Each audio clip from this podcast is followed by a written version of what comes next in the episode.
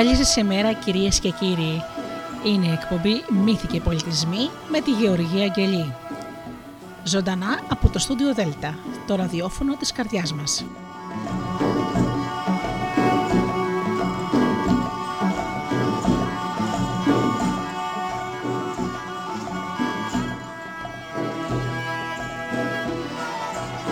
Αγαπημένοι μου φίλοι, άλλη μία παραμυθό εκπομπή ξεκινάει με παραμύθια Αφρικής.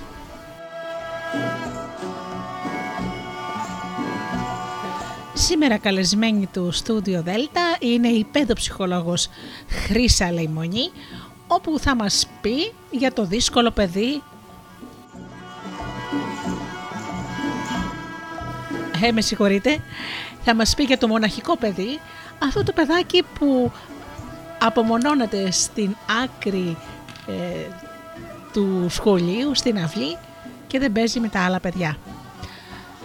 Να την ε, καλημερίσω λοιπόν την ε, κυρία Χρύσα Λαϊμονή για τις ε, τόσο ωραίες συνεντεύξεις που παραχωρεί στην εκπομπή Μύθοι και Πολιτισμοί. Αγαπημένοι μου φίλοι, καλή αρχή λοιπόν της εκπομπής Παραμύθια από την Αφρική σήμερα και να αρχίσω τις καλημέρες μου. Καλημερίζω λοιπόν τους φίλους που πληκτρολογούν www.studiodelta.gr και βρίσκονται εδώ μαζί μας στη σελίδα του σταθμού. Να καλημερίσω τους φίλους που μας ακούν από τις ε, μουσικές σελίδες στις οποίες βρισκόμαστε όπως είναι το Live24 και το Greek Radio. Να ευχαριστήσω και να καλημερίσω τους φίλους που μας ακούν από το καινούργιο μας Ape στο Google Play στην ενότητα ραδιόφωνο Ελλάδα FM. Φυσικά τους φίλους που μας ακούν από κινητά και tablets και την καλημέρα μου στους συνεργάτες μου, τον Τζίμι, την Αφροδίτη και την Ωρα. Παραμύθια λοιπόν Αφρικής, ε, φίλοι μου και φυσικά τι άλλο, μουσική και τραγούδια από την Αφρική. Πάμε λοιπόν.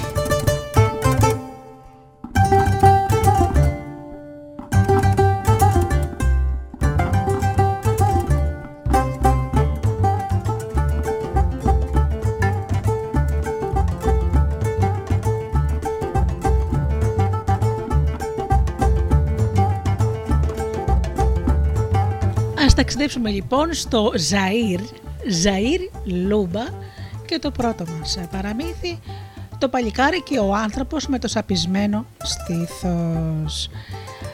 Πριν χρόνους πολλούς ήταν ένας άνθρωπος που είχε ένα γιο.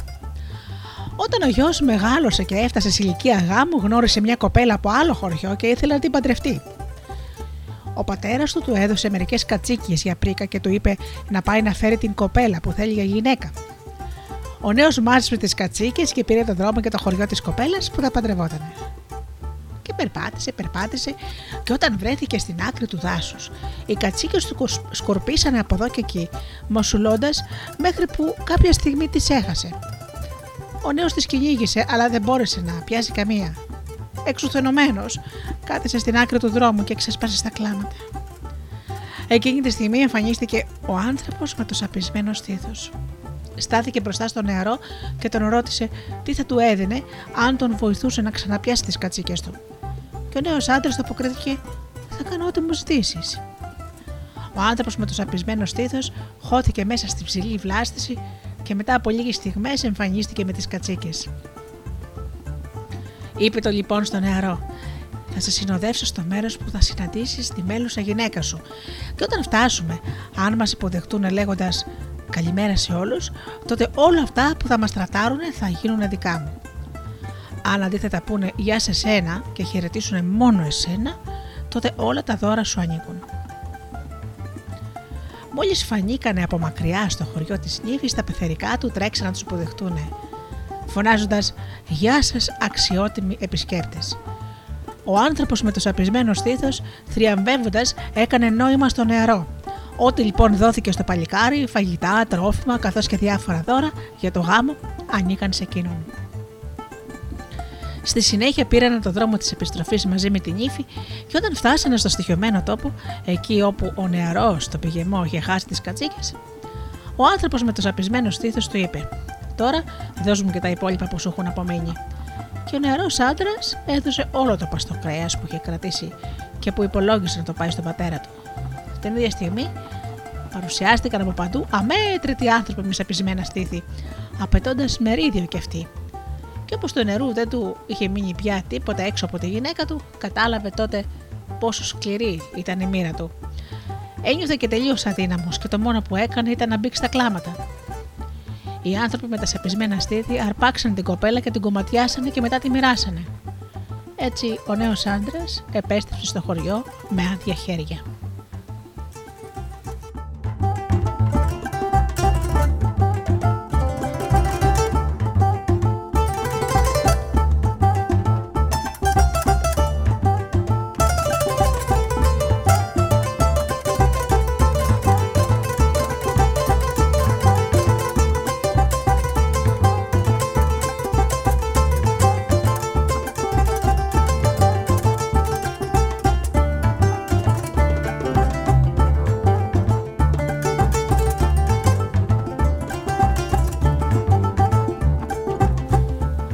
Λοιπόν τώρα στην Ρουάντα.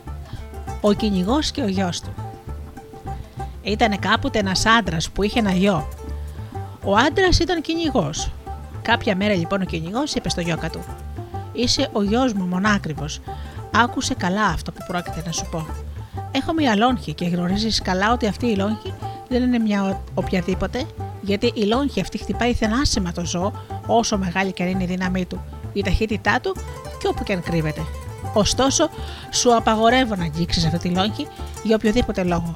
Και στο λέω και στο επαναλαμβάνω, να μην την αγγίξεις. Το παλικάρι συμφώνησε με ένα κούνημα το κεφαλιό του και έτσι εβδομάδες και μήνες πέρασαν μέχρι που έφτασε η μέρα που ο γιος βρήκε την ευκαιρία όταν ο πατέρας του έφυγε για το ταξίδι να πάρει στα χέρια του τη λόγχη και να την στρέψει στη μεριά του δάσους δεν πέρασε πολλή ώρα και είδε ένα μεγαλόσωμο ζώο. Μονολόγησε το λοιπόν. Αν αυτή η λόγχη δεν αστοχεί ποτέ από το στόχο, όπως λέει ο πατέρας, τότε θα το χτυπήσω αυτό το ζώο. Μάζεψε όλη του τη δύναμη και τίναξε τη λόγχη προς το ζώο. Το φάνηκε και το χτύπησε. Και ο νεαρός ικανοποιημένος έτρεξε κοντά στη λία του, όμως το ζώο πληγωμένο σύρθηκε και κατάφερε να το σκάσει με τη λόγχη καρφωμένη στα πλευρά του ακολούθησε μια ηλικιώδης καταδίωξη. Το παλικάρι είχε πιάσει πολύ, πλησιάσει πολύ το πληγωμένο ζώο όταν το είδε να χάνεται μέσα σε μια σπηλιά. Στάθηκε μπροστά στην είσοδο της σπηλιάς και αναρωτιόταν αν έπρεπε να διακινδυνεύσει να μπει στο εσωτερικό της ή μήπως έπρεπε να γυρίσει πίσω χωρίς τη λόγη και να δεχτεί την όποια δίκαιη τιμωρία θα του επέβει ο πατέρας του και έτσι αποφάσισε να επιστρέψει στο σπίτι. Ο πατέρας γύρισε από το ταξίδι και το παιδί δεν είπε κουβέντα για όσα συνέβησαν. Ο κυνηγός, μόλις μπήκε στην καλύβα, διαπίστωσε ότι η λογική έλειπε. Και έτσι έγινε έξαλλος. Το παιδί τον κέντεψε να το συγχωρήσει, αλλά ο κυνηγός είπε: Στο είχα πει, δεν αξίζει καμία συγγνώμη. Να πας και να μου φέρεις πίσω τη λόγχη, αλλιώς θα υποχρεωθώ να σε σκοτώσω με τα ίδια μου τα χέρια. Το παλικαράκι βγήκε στον δρόμο. Έφτασε στη σπηλιά που είχε κρυφτεί το ζώο και μπήκε μέσα. Δεν είχε κάνει παρά μερικά βήματα όταν άκουσε μια φωνή που το έλεγε να πλησιάσει. Διέκρινε στο σκοτάδι μια πολύ γριά γυναίκα και του λέει: Στην πλάτη μου θα δεις μια αγκίδα. Βγάλ την, άλυψε τη με λίγο λαδάκι, γλύψτη και έπειτα δώσ' μου και εμένα να τη γλύψω. Το παλικάρι έκανε όσα του είπε η γριά. Και τότε εκείνη ρώτησε να μάθει τι γύριβε το αγόρι εκεί. Ο νερό της διηγήθηκε την ιστορία με τη Λόγκη και η γυναίκα τον συμβόλεψε τα εξής. Άμα συνεχίσεις στο δρόμο σου, θα βγεις στη χώρα των ανθρωποφάγων. Πρόσεξε, θα σε υποδεχτούν με τον καλύτερο τρόπο. Θα σου προσφέρουν μια καλύβα με δύο κρεβάτια. Το ένα θα είναι πολύ αναπαυτικό, το άλλο θα είναι σκέτο ξύλο. Θα σου προσφέρουν φαγητά πεντανόσημα και την άλλη μέρα θα σου ζητήσουν να, να αργώσει ένα μεγάλο χωράφι. Και τέλος θα σε οδηγήσουν μπροστά σε αμέτρητες λόγχε μεταξύ των οποίων θα πρέπει να αναγνωρίσεις τη δική σου. Πάρε εδώ, σου δίνω το φαγητό που θα φας. Είναι φύλλα μανιόκιο, ανακατωμένα με μύγες. Θα πετάξεις αυτά που θα σου δώσουν εκείνοι μέσα σε μια τρύπα. Και όταν έρθει η ώρα για να κοιμηθείς, θα ξαπλώσεις στο σκληρό κρεβάτι. Μην ανησυχείς για το όργο μας στο χωράφι, θα πάνε όλα καλά. Και όταν έρθει η ώρα να διαλέξεις τη λόκη σου ανάμεσα σε χιλιάδες άλλες, να θυμηθείς να πιάσεις αυτή που πάνω της θα πάει να κάτσει μια μέλισσα. Όλα κύλιζαν σύμφωνα με τα προλεγόμενα της γριάς γυναίκας. Την επόμενη μέρα, όταν το παιδί είχε τελειώσει το όργωμα, ένας από τους ηθαγενείς ήθελε να τον πάρει. Του παρουσιάσε ένα μέτρα τις ολόκες και όλες δείχναν ίδιες μεταξύ τους. Χωρίς να βιάζει το παλικαράκι, τι εξέτασε μία προς μία. Περίμενε βέβαια να φανερωθεί η μεγάλη μέλισσα. Αλλά η ώρα περνούσε η μέλισσα δεν φαινόταν και ο νέος άρχισε να φοβάται. Οι ανθρωποφάγοι δεν τον άφηναν από τα μάτια τους και τη στιγμή που ο νέος θα τα έκανε πάνω από το φόβο του, μια μέλισσα πέταξε και στάθηκε πάνω σε μία λόγκη. Το παλικαράκι την άρπαξε σαν να στραπεί και την ξεχώρισε μέσα από τις άλλε. Και αμέσως ακούστηκαν χειροκρατήματα από όλες τις πλευρές. Και ο αρχηγός των ανθρωποφάγων μίλησε και είπε στο παιδί: Είσαι γενναίος. Πάρε αυτές τις πέντε κάμπιες πεταλούδας και τη λόγκη, στα προσφέρουμε για ενθύμιο που πέρασε από τα μέρη μας. Το παλικάρι πήρε τις πέντε λιγουδιές και τη λόγκη και γύρισε στο χωριό του. Και όταν έφτασε στο σπίτι, ο πατέρας του έλειπε. Παρέδωσε τη λόγκη στη μητέρα του και τη ζήτησε να της δείξει εκείνη στον πατέρα του. Της εμπιστεύτηκε για τις κάμπιες με την ακόλουθη παραγγελία. Πάρε αυτές τις κάμπιες και μαγείρευσέ τες καλά. Εσύ να φας τις δύο, τις τρεις να τις κρατήσεις να τις φάω εγώ όταν έρθω σπίτι. Σε εξορκίζω, ό,τι και να γίνει, μην δώσεις να τις φάει κανένας άλλος. Τελειώνοντας το παλικαράκι, έφυγε για να πάει να κυνηγήσει ακρίδες. Και όταν ο πατέρας επέστρεψε στο σπίτι και είδε τη λόγη, καταχάρηκε. Την ίδια στιγμή ένιωσε μια υπέροχη μορδιά να γεμίσει το σπίτι και ρώτησε τη γυναίκα του να μάθει τι μυρίζει τόσο ωραία. Εκείνη του είπε και του εξήγησε όμως και την παραγγελία που της είχε αφήσει ο γιος τους. Και ο άντρας σάρκασε. Ή αυτοχολοσκά. Αυτό είναι το σπίτι μου. Και εγώ κάνω κουμάντο εδώ μέσα. Βάλε μου να φάω τις δυο κάμπιες και φάει εσύ τις άλλες δυο. Και το παιδί θα φάει ό,τι απομείνει. Η μάνα έκανε κατά, κατά πώ τη είπε ο άντρας της και κάποια στιγμή εμφανίστηκε το παιδί. Μάνα, πού είναι οι κάμπιες μου; Η μάνα του το έφερε τη μία και μοναδική που είχε περισσέψει και άρχισε να μεσάει τα λόγια της. Και το παλικάρι πήγε στον πατέρα του και του λέει: Πατέρα, έφεγε τις κάπιες μου σε πείσμα αυτού που είχα προαγγείλει, παραγγείλει. Είσαι υποχρεωμένος να πας τώρα να μου βρεις κάμπιε, εκεί που τις βρήκα εγώ. Αν δεν πας, θα πεθάνεις. Και το παιδί του έδειξε τον δρόμο. Ο κυνηγός πήρε τη στράτα και κάποια στιγμή έφτασε στη σπηλιά που μπήκε μέσα. Και όταν η γριά γυναίκα εμφανίστηκε και τον ρώτησε, εκείνος την έλουσε με βρισιές και την απείλησε. Συνέχισε τον δρόμο του και όταν έφτασε στον προορισμό του, οι ανθρωποφάγοι τον δέχτηκαν θερμά, όπως ακριβώς είχαν υποδεχτεί και το γιο του.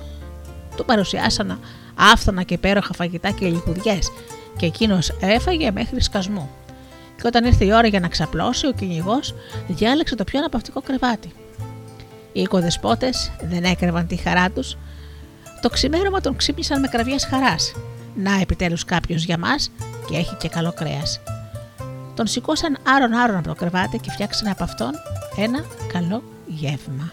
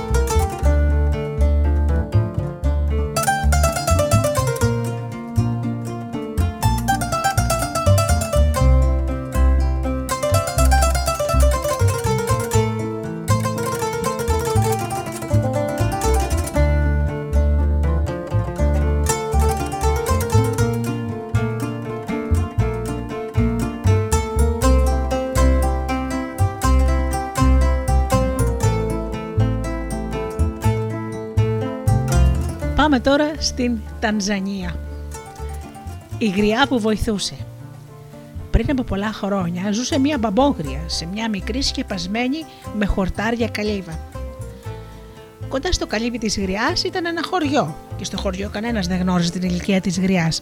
Κρυφοψιθυρίζανε εδώ και εκεί ότι η γριά είναι μεγάλη μάγισσα και ότι βρίσκεται σε επικοινωνία με τον διάβολο όταν κάποτε έλειψε για μια ολόκληρη χρονιά, η πολύτιμη βροχή επισκέφτηκε τις φτωχές καλύβες του χωριού η πείνα και μαζί της τρονιάστηκε στον χωριό και ο θάνατος. Και σύντομα τελείωσαν οι προμήθειες που είχαν κρατήσει οι χωρικοί για τα κατοικίδια και αναγκαστήκαν να σφάξουν στη σειρά τα δυνατισμένα ζωντανά για να μην πεθάνουν από την πείνα. Πρέπει κάτι να κάνουμε, είπε ένα βράδυ ο γέρο αρχηγό στους κάτισχνου άντρες του χωριού. Εάν δεν βρούμε σύντομα τροφές, θα πεθάνουμε όλοι από την πείνα. Κάνω μια πρόταση, είπε ένας γέρος με γενιάδα. Θα καλέσουμε τη γριά Γκέχου να μας δώσει τα φώτα της. Θυμούμε πολύ καθαρά τα λόγια που μου ψιθύρισε ο μακαρέτης ο παππούς μου την ώρα που ξεψυχούσε. Μα ζώγια, είπε, αν ποτέ έρθει στην ανάγκη, τότε να πας να βρεις τη γριά Γκέχου. Αν επακούσεις και κάνεις ό,τι σου ζητήσει τότε, εκείνη θα σε βοηθήσει. Άντρες, Τώρα βρισκόμαστε σε κατάσταση έκτακτης ανάγκης. Τι λέτε, να βοηθήσουμε, να ζητήσουμε τη βοήθεια της γριάς; Στην κατάσταση που βρισκόμαστε, μαζόγια, θα πιαστούμε και από τα μαλλιά μας, συμφώνησε ο αρχηγός. Μόνο να βρεθούν μερικοί άντρες που θα αναλάβουν να συναντήσουν τη γριά Γκέχου στην καλύβα της. Και εγώ είμαι έτοιμος να τους δώσω την ευχή μου. Και έτσι μείνανε σύμφωνοι οι άντρες να στείλουν το άλλο πρωινό μια αντιπροσωπεία από 12 γενναίους νεαρούς στη γριά γυναίκα. Και όταν οι νέοι φτάσανε την άλλη μέρα στην απομακρυσμένη στο δάσος καλύβα, δεν βρήκαν κανέναν γιατί η γριά Νγκέχου έλειπε κυνήγι. Στην ηλικία της τα κατάφερνε ακόμα θαυμάσια με το τόξο και τα βέλη όπως και με το ακόντιο. Οι νεαροί δεν είχαν το θάρρος να μπουν στην καλύβα, κάτσανε λοιπόν στη σκιά ενός δέντρου, σιάλα και περιμένανε.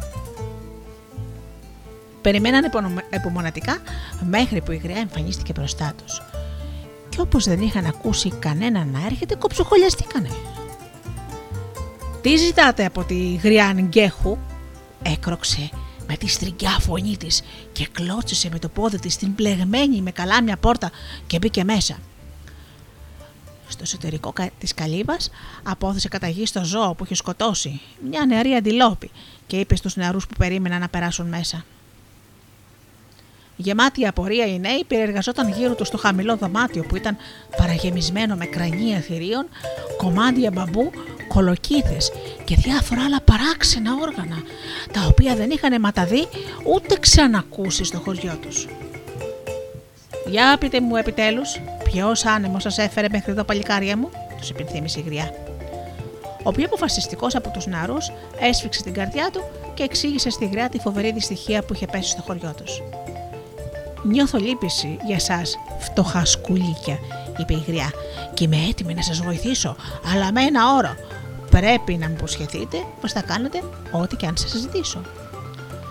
Στην κατάσταση που βρισκόντουσαν οι νεαροί άντρες, δεν γνώρισαν άλλο τρόπο από το να κάνουν την ανάγκη φιλοτιμία και έτσι κατευνάσανε στην απέτηση της πανίσχυρης μάγισσας και εκείνη ζήτησε λοιπόν από τους επισκέπτες της να τις κουβαλήσουν ξύλα και να ανάψουν φωτιά και ενώ οι πρόθυμοι νέοι πέσανε με τα μούτρα στη δουλειά η γριά κάθισε με ένα βαθύ αναστεναγμό στο ξύλινο σκαμνί κοντά στην πυροστιά.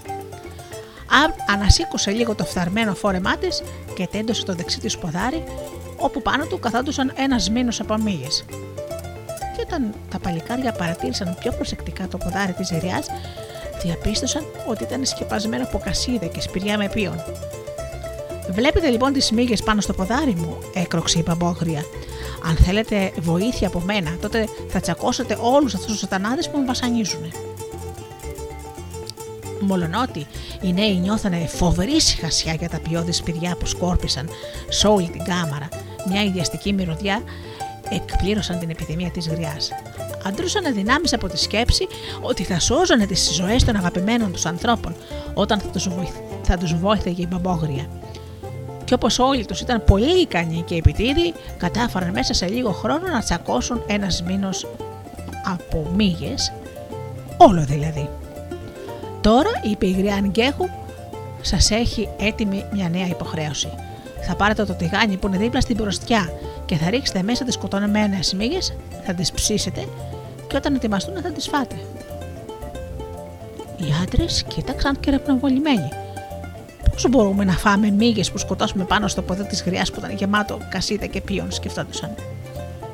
Η γριά αντιλήφθηκε τα διστακτικά τους βλέμματα που αντάλλαξαν μεταξύ τους και, και τους είπε με στριγγιά φωνή: Εάν δεν υπακούσετε το χωριό σας θερημό από την πείνα, σκεφτείτε το. Σκεφτείτε το λοιπόν, καλό παιδά. Τα παλικάρια ήξεραν καλά ότι άλλη επιλογή δεν είχαν και έτσι τις τηγάνισαν τις αμέτρητες μύγες και ενώ σου τρώγανε τις μύγες, τους έτρωγαν και εκείνες. Τώρα κάνετε το καθήκον σας, τους είπε η γριά και σηκώθηκε από το σκαμνί. Βάλτε λίγα ξύλα στη φωτιά και καθίστε κάτω με την πλάτη στον πίσω τοίχο της καλύβας μου. Σε αυτές τις κουβέντες οι νέοι ανάσαναν ελαφρω, ελαφρωμένοι είχαν φοβηθεί ότι ακολουθούσαν και άλλες παρόμοιες δοκιμασίες, προτού αποφασίσει η χρειά να τους βοηθήσει, και τώρα φτιάχνανε καινούριε ελπίδες. Όταν η φωτιά είχε για τα καλά φουντώσει, περίμενε η γριά και κάθισε πάλι στο σκαμνί της. Στα χέρια κράταγε τρία καλάμια μπαμπού. Και οι νέοι άντρες, καθισμένοι υπάκουο στο πίσω τοίχο της καλύβας, κοίταγαν αμέριμνια αυτά που έκανε η γριά μάγισσα. Πρώτα έβγαλε από ένα μικρό δερμάτινο σακούλι μία μαύρη σκόνη και την άδειασε πάνω στις φλόγες. Αμέσως μια διαπεραστική μυρωδιά απλώθηκε στο χαμηλό δωμάτιο που τους έκοψε την ανάσα και άρχισε να βήχουν. Μουρμουρίζοντας λέξεις μαγικές, η γριάν Γκέχου έχισε από τα τρία καλάμια παμπού τρία διαφορετικά υγρά πάνω στις φλόγες. Με κατακόκκινα μάτια κοίταξε τους καπνούς που ανέβαιναν ψηλά και άρχισε να παίζει στα κοκαλιάρικα χέρια της ένα κομπολόι από σαλιγκάρια λεοπάρδαλης και ξάφνου μίλησε αμαλόκοτη φωνή. Βλέπω στο βάθος ένα πλούσιο χωριό όπου ζουν μόνο γυναίκες. Βρίσκεται 7 μέρες ταξίδι από εδώ σε μια γόνιμη χώρα, κατά πράσινα λιβάδια όπου βόσκουνε ολόπαχες αγελάδες. Μόλις τελείωσε η γριά το μουρμουριτό της, σοριάστηκε σωστό ράκος πάνω στο σκαμνί της. Ανοίξτε την πόρτα και αφήστε να μπει φρέσκος αέρας, βόγγιξε και έτριψε τα πονεμένα της μάτια. Και κάποιοι πήδεξαν όρθιοι και ανοίξαν διάπλατα την καλάμενια πόρτα, και όταν το δωμάτιο άδειασε από τους καπνούς, είδαν τη γριά να ξεκουράζεται από την μυστικιστική της δοκιμασία. Καθίστε γύρω από τη φωτιά, είπε η μπαμπόγρια, ενώ η φωνή της είχε ξαναβρει το γνωστό στριγκό ήχο. Θα σας δείξω λοιπόν τώρα τον δρόμο από το χωριό των πλούσιων γυναικών. Όμως πριν πρέπει να σας προειδοποιήσω για τρία πράγματα. Μην πάρετε μαζί σας γυναίκα σε αυτό το ταξίδι. Στην περίπτωση που πάρετε γυναίκες μαζί σας, θα πάνε ανάποδα τα πράγματα. Δεν πρέπει σε καμιά περίπτωση να ερωτευτείτε αυτές τις πλούσιες ξένες και ακόμα περισσότερο να τις παντρευτείτε. Αν δεν με ακούσετε, θα το μετανιώσετε πικρά. Και το τελευταίο, θέλω να σας προειδοποιήσω, μην τύχει και σας περάσει από το μυαλό ότι μπορείτε να, μείνετε, ότι μπορείτε να μείνετε για πάντα σε αυτή τη χώρα. Σε περίπτωση που δεν δώσετε σημασία στα λόγια μου, θα πεθάνετε μέσα σε φρικτά βασανιστήρια χωρίς να ξαναδείτε ποτέ την πατρίδα σας. Και επειδή τα παλικάρια δεν θέλανε με τίποτα να δημιουργήσουν πρόσθετα προβλήματα στο χωριό τους, ορκιστήκανε να ακολουθήσουν αυστηρά όλες τις προειδοποιήσει της γριάς. Θα σας δώσω μαζί σας για το ταξίδι ένα σκύλος, συνέχισε η γριά. Θα τον ακολουθήσετε και μέσα σε 7 ημέρες θα φτάσετε στο χωριό των πλούσιων γυναικών. Όταν ο σκύλος σας σας υπενθυμίσει ότι πρέπει να πάρετε το δρόμο της επιστροφής, παρατήστε τα όλα σύξυλα και φύγετε αμέσως. Και για τους πεινασμένους συγγενείς και για τους συγχωριανούς σας, θα πρέπει να φέρετε εδώ τα κοπάδια με τις γελάδες. Θα υπακούσουμε με χαρά μας όλα αυτά που μας είχε πει, είπε τότε ο αρχηγός της αποστολής. Όμως μιλάς για ένα σκύλο που πρόκειται να μας οδηγήσει στο ταξίδι. Αλλά εγώ σκύλο, σκύλο δεν είδα ακόμη. Υπομονή, νεαρέ μου φίλε. Δεν ξέρεις ότι η Γριάν Γκέχου είναι μια μεγάλη μάγισσα; Θα σας τον φέρει αμέσως εδώ. Και με αυτά τα λόγια η γριά σηκώθηκε βαριανασένοντα και χάθηκε σε ένα μικρό χώρο δίπλα στην καλύβα που έμοιαζε με αποθήκη. Και επέστρεψε μετά από λίγο κρατώντας τρεις κολοκύθες. Σε περίπτωση που φεύγοντας από εκεί σας πάρουν στο κατόπι οι πλούσιες γυναίκες, αδειάστε μπροστά τους αυτή την κολοκύθα που είναι γεμάτη αγκάθια. Και αν αυτές συνεχίσουν να σας κυνηγάνε, τότε σκορπίστε στο δρόμο τους στο τεχρή που είναι γεμάτη η δεύτερη κολοκύθα. Σε αυτή εδώ την κολοκύθα και δεξα την τρίτη είναι η τελευταία σας άμυνα. Είναι παραγεμισμένη με ένα μαγικό υγρό που δεν εξατιμίζεται ποτέ. Προσοχή! Το πολύτιμο περιεχόμενο της τρίτης κολοκύθας επιτρέπεται να το αδειάσετε μόνο όταν θα έχετε αδειάσει τις άλλες δύο κολοκύθε. Τα παλικάρια ευχαρίστησαν τη γριά και περίμεναν με μεγάλη ανυπομονησία το σκύλο που τους υποσχέθηκε η μάγισσα. Η γριά Γκέχου κατάλαβε τα, τα γεμάτα προσμονή βλέμματα των επισκεπτών της και τα αποκρίθηκε, έχωσε το χέρι σε μια μυστική τσέπη του φορέματός της και σε μια στιγμή βρέθηκε να κρατάει στο χέρι της ένα χρυσαφένιο σφυράκι με το οποίο χτύπησε τα γεμάτα ποιον σπηριά στο πόδι της. Επαναλαμβάνοντας ξόρκια μυστικά, χτύπησε και ξαναχτύπησε, ώσπου άρχισε να βγαίνει ένα σκούρος καπνός από το πόδι της και μετά από λίγο κατακάθισε στο πάτωμα. Οι νέοι με ευλογισμένα πρόσωπα κοίταγαν την υλοποίηση του πνεύματος και ενδόμηχα προσεύχονταν στους θεούς της φυλής τους. Η γριά σηκώθηκε τώρα από το σκαμνί που καθόταν και έκανε μερικές φορές το γύρο του καπνού που καταλάγιασε και γινόταν όλο και πιο πηχτός. Και ταυτόχρονα η γριά έβγαλε παράξενους λαρικισμούς και έκανε τελετουργικές κινήσεις στον αέρα και τέλος άδειασε ένα από τα μπαμπού ένα, με ένα δίσοσμο υγρό στο πάτωμα. Τότε μόνο οι άντρες άρχισαν να αναγνωρίζουν τη φιγούρα ενός σκύλου και ξαφνικά παρουσιάστηκε μπροστά τους ένας κατάμαυρος σκύλος που κοίταξε γύρω με τα μεγάλα του μάτια. «Το έργο μου έφτασε στο τέλος του», είπε η Γριάν Γκέχου και χάιδεψε την, πικρή, την πίχνη τρίχα του δημιουργήματός της. Εάν ακολουθήσετε αυτόν εδώ, θα έχετε τον πιο καλό φίλο και οδηγό. Οι νέοι πανευτυχείς ευχαρίστησαν την καλή μάγισσα ακόμη μια φορά για τη μεγάλη της βοήθεια. Φύγετε αμέσως και μην περάσετε καθόλου από το χωριό σας, φώναξε η μπαμπόγρια πίσω από τους άντρες που έφευγαν ακολουθώντας το σκύλο.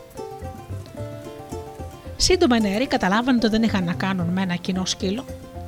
Συνομιλούσε μαζί τους ακριβώς όπως ένας άνθρωπος και τους κατέπληξε με τις οτιμόλογες απαντήσεις του.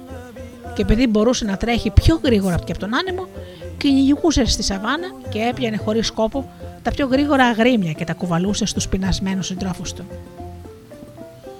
Ο σκύλος τους οδηγούσε τόσο, τόσο καλά που το πρωί της 7η μέρας οι 12 νεαροί φτάσανε κιόλας στη χώρα που βρισκόταν στο χωριό των πλούσιων γυναικών. Με ανοιχτό το στόμα σταθήκανε και κοιτάζανε τους εξαίρετους καρπούς στα χωράφια. Θαυμάσανε τις αμέτρητες αγελάδες που, που βόσκανε στα σκουροπράσινα λιβάδια και η χαρά τους ολοκληρώθηκε όταν οι όμορφες κάτοικοι τους υποδεχτήκανε στο χωριό πολύ φιλικά και τους φιλοξένησαν. Πόσο θα θέλανε να τις παντρευτούν αυτές τις όμορφες κοπέλες, όμως ο φόβος για τη δύναμη της γριά ενγκέχου τους συγκρατούσε.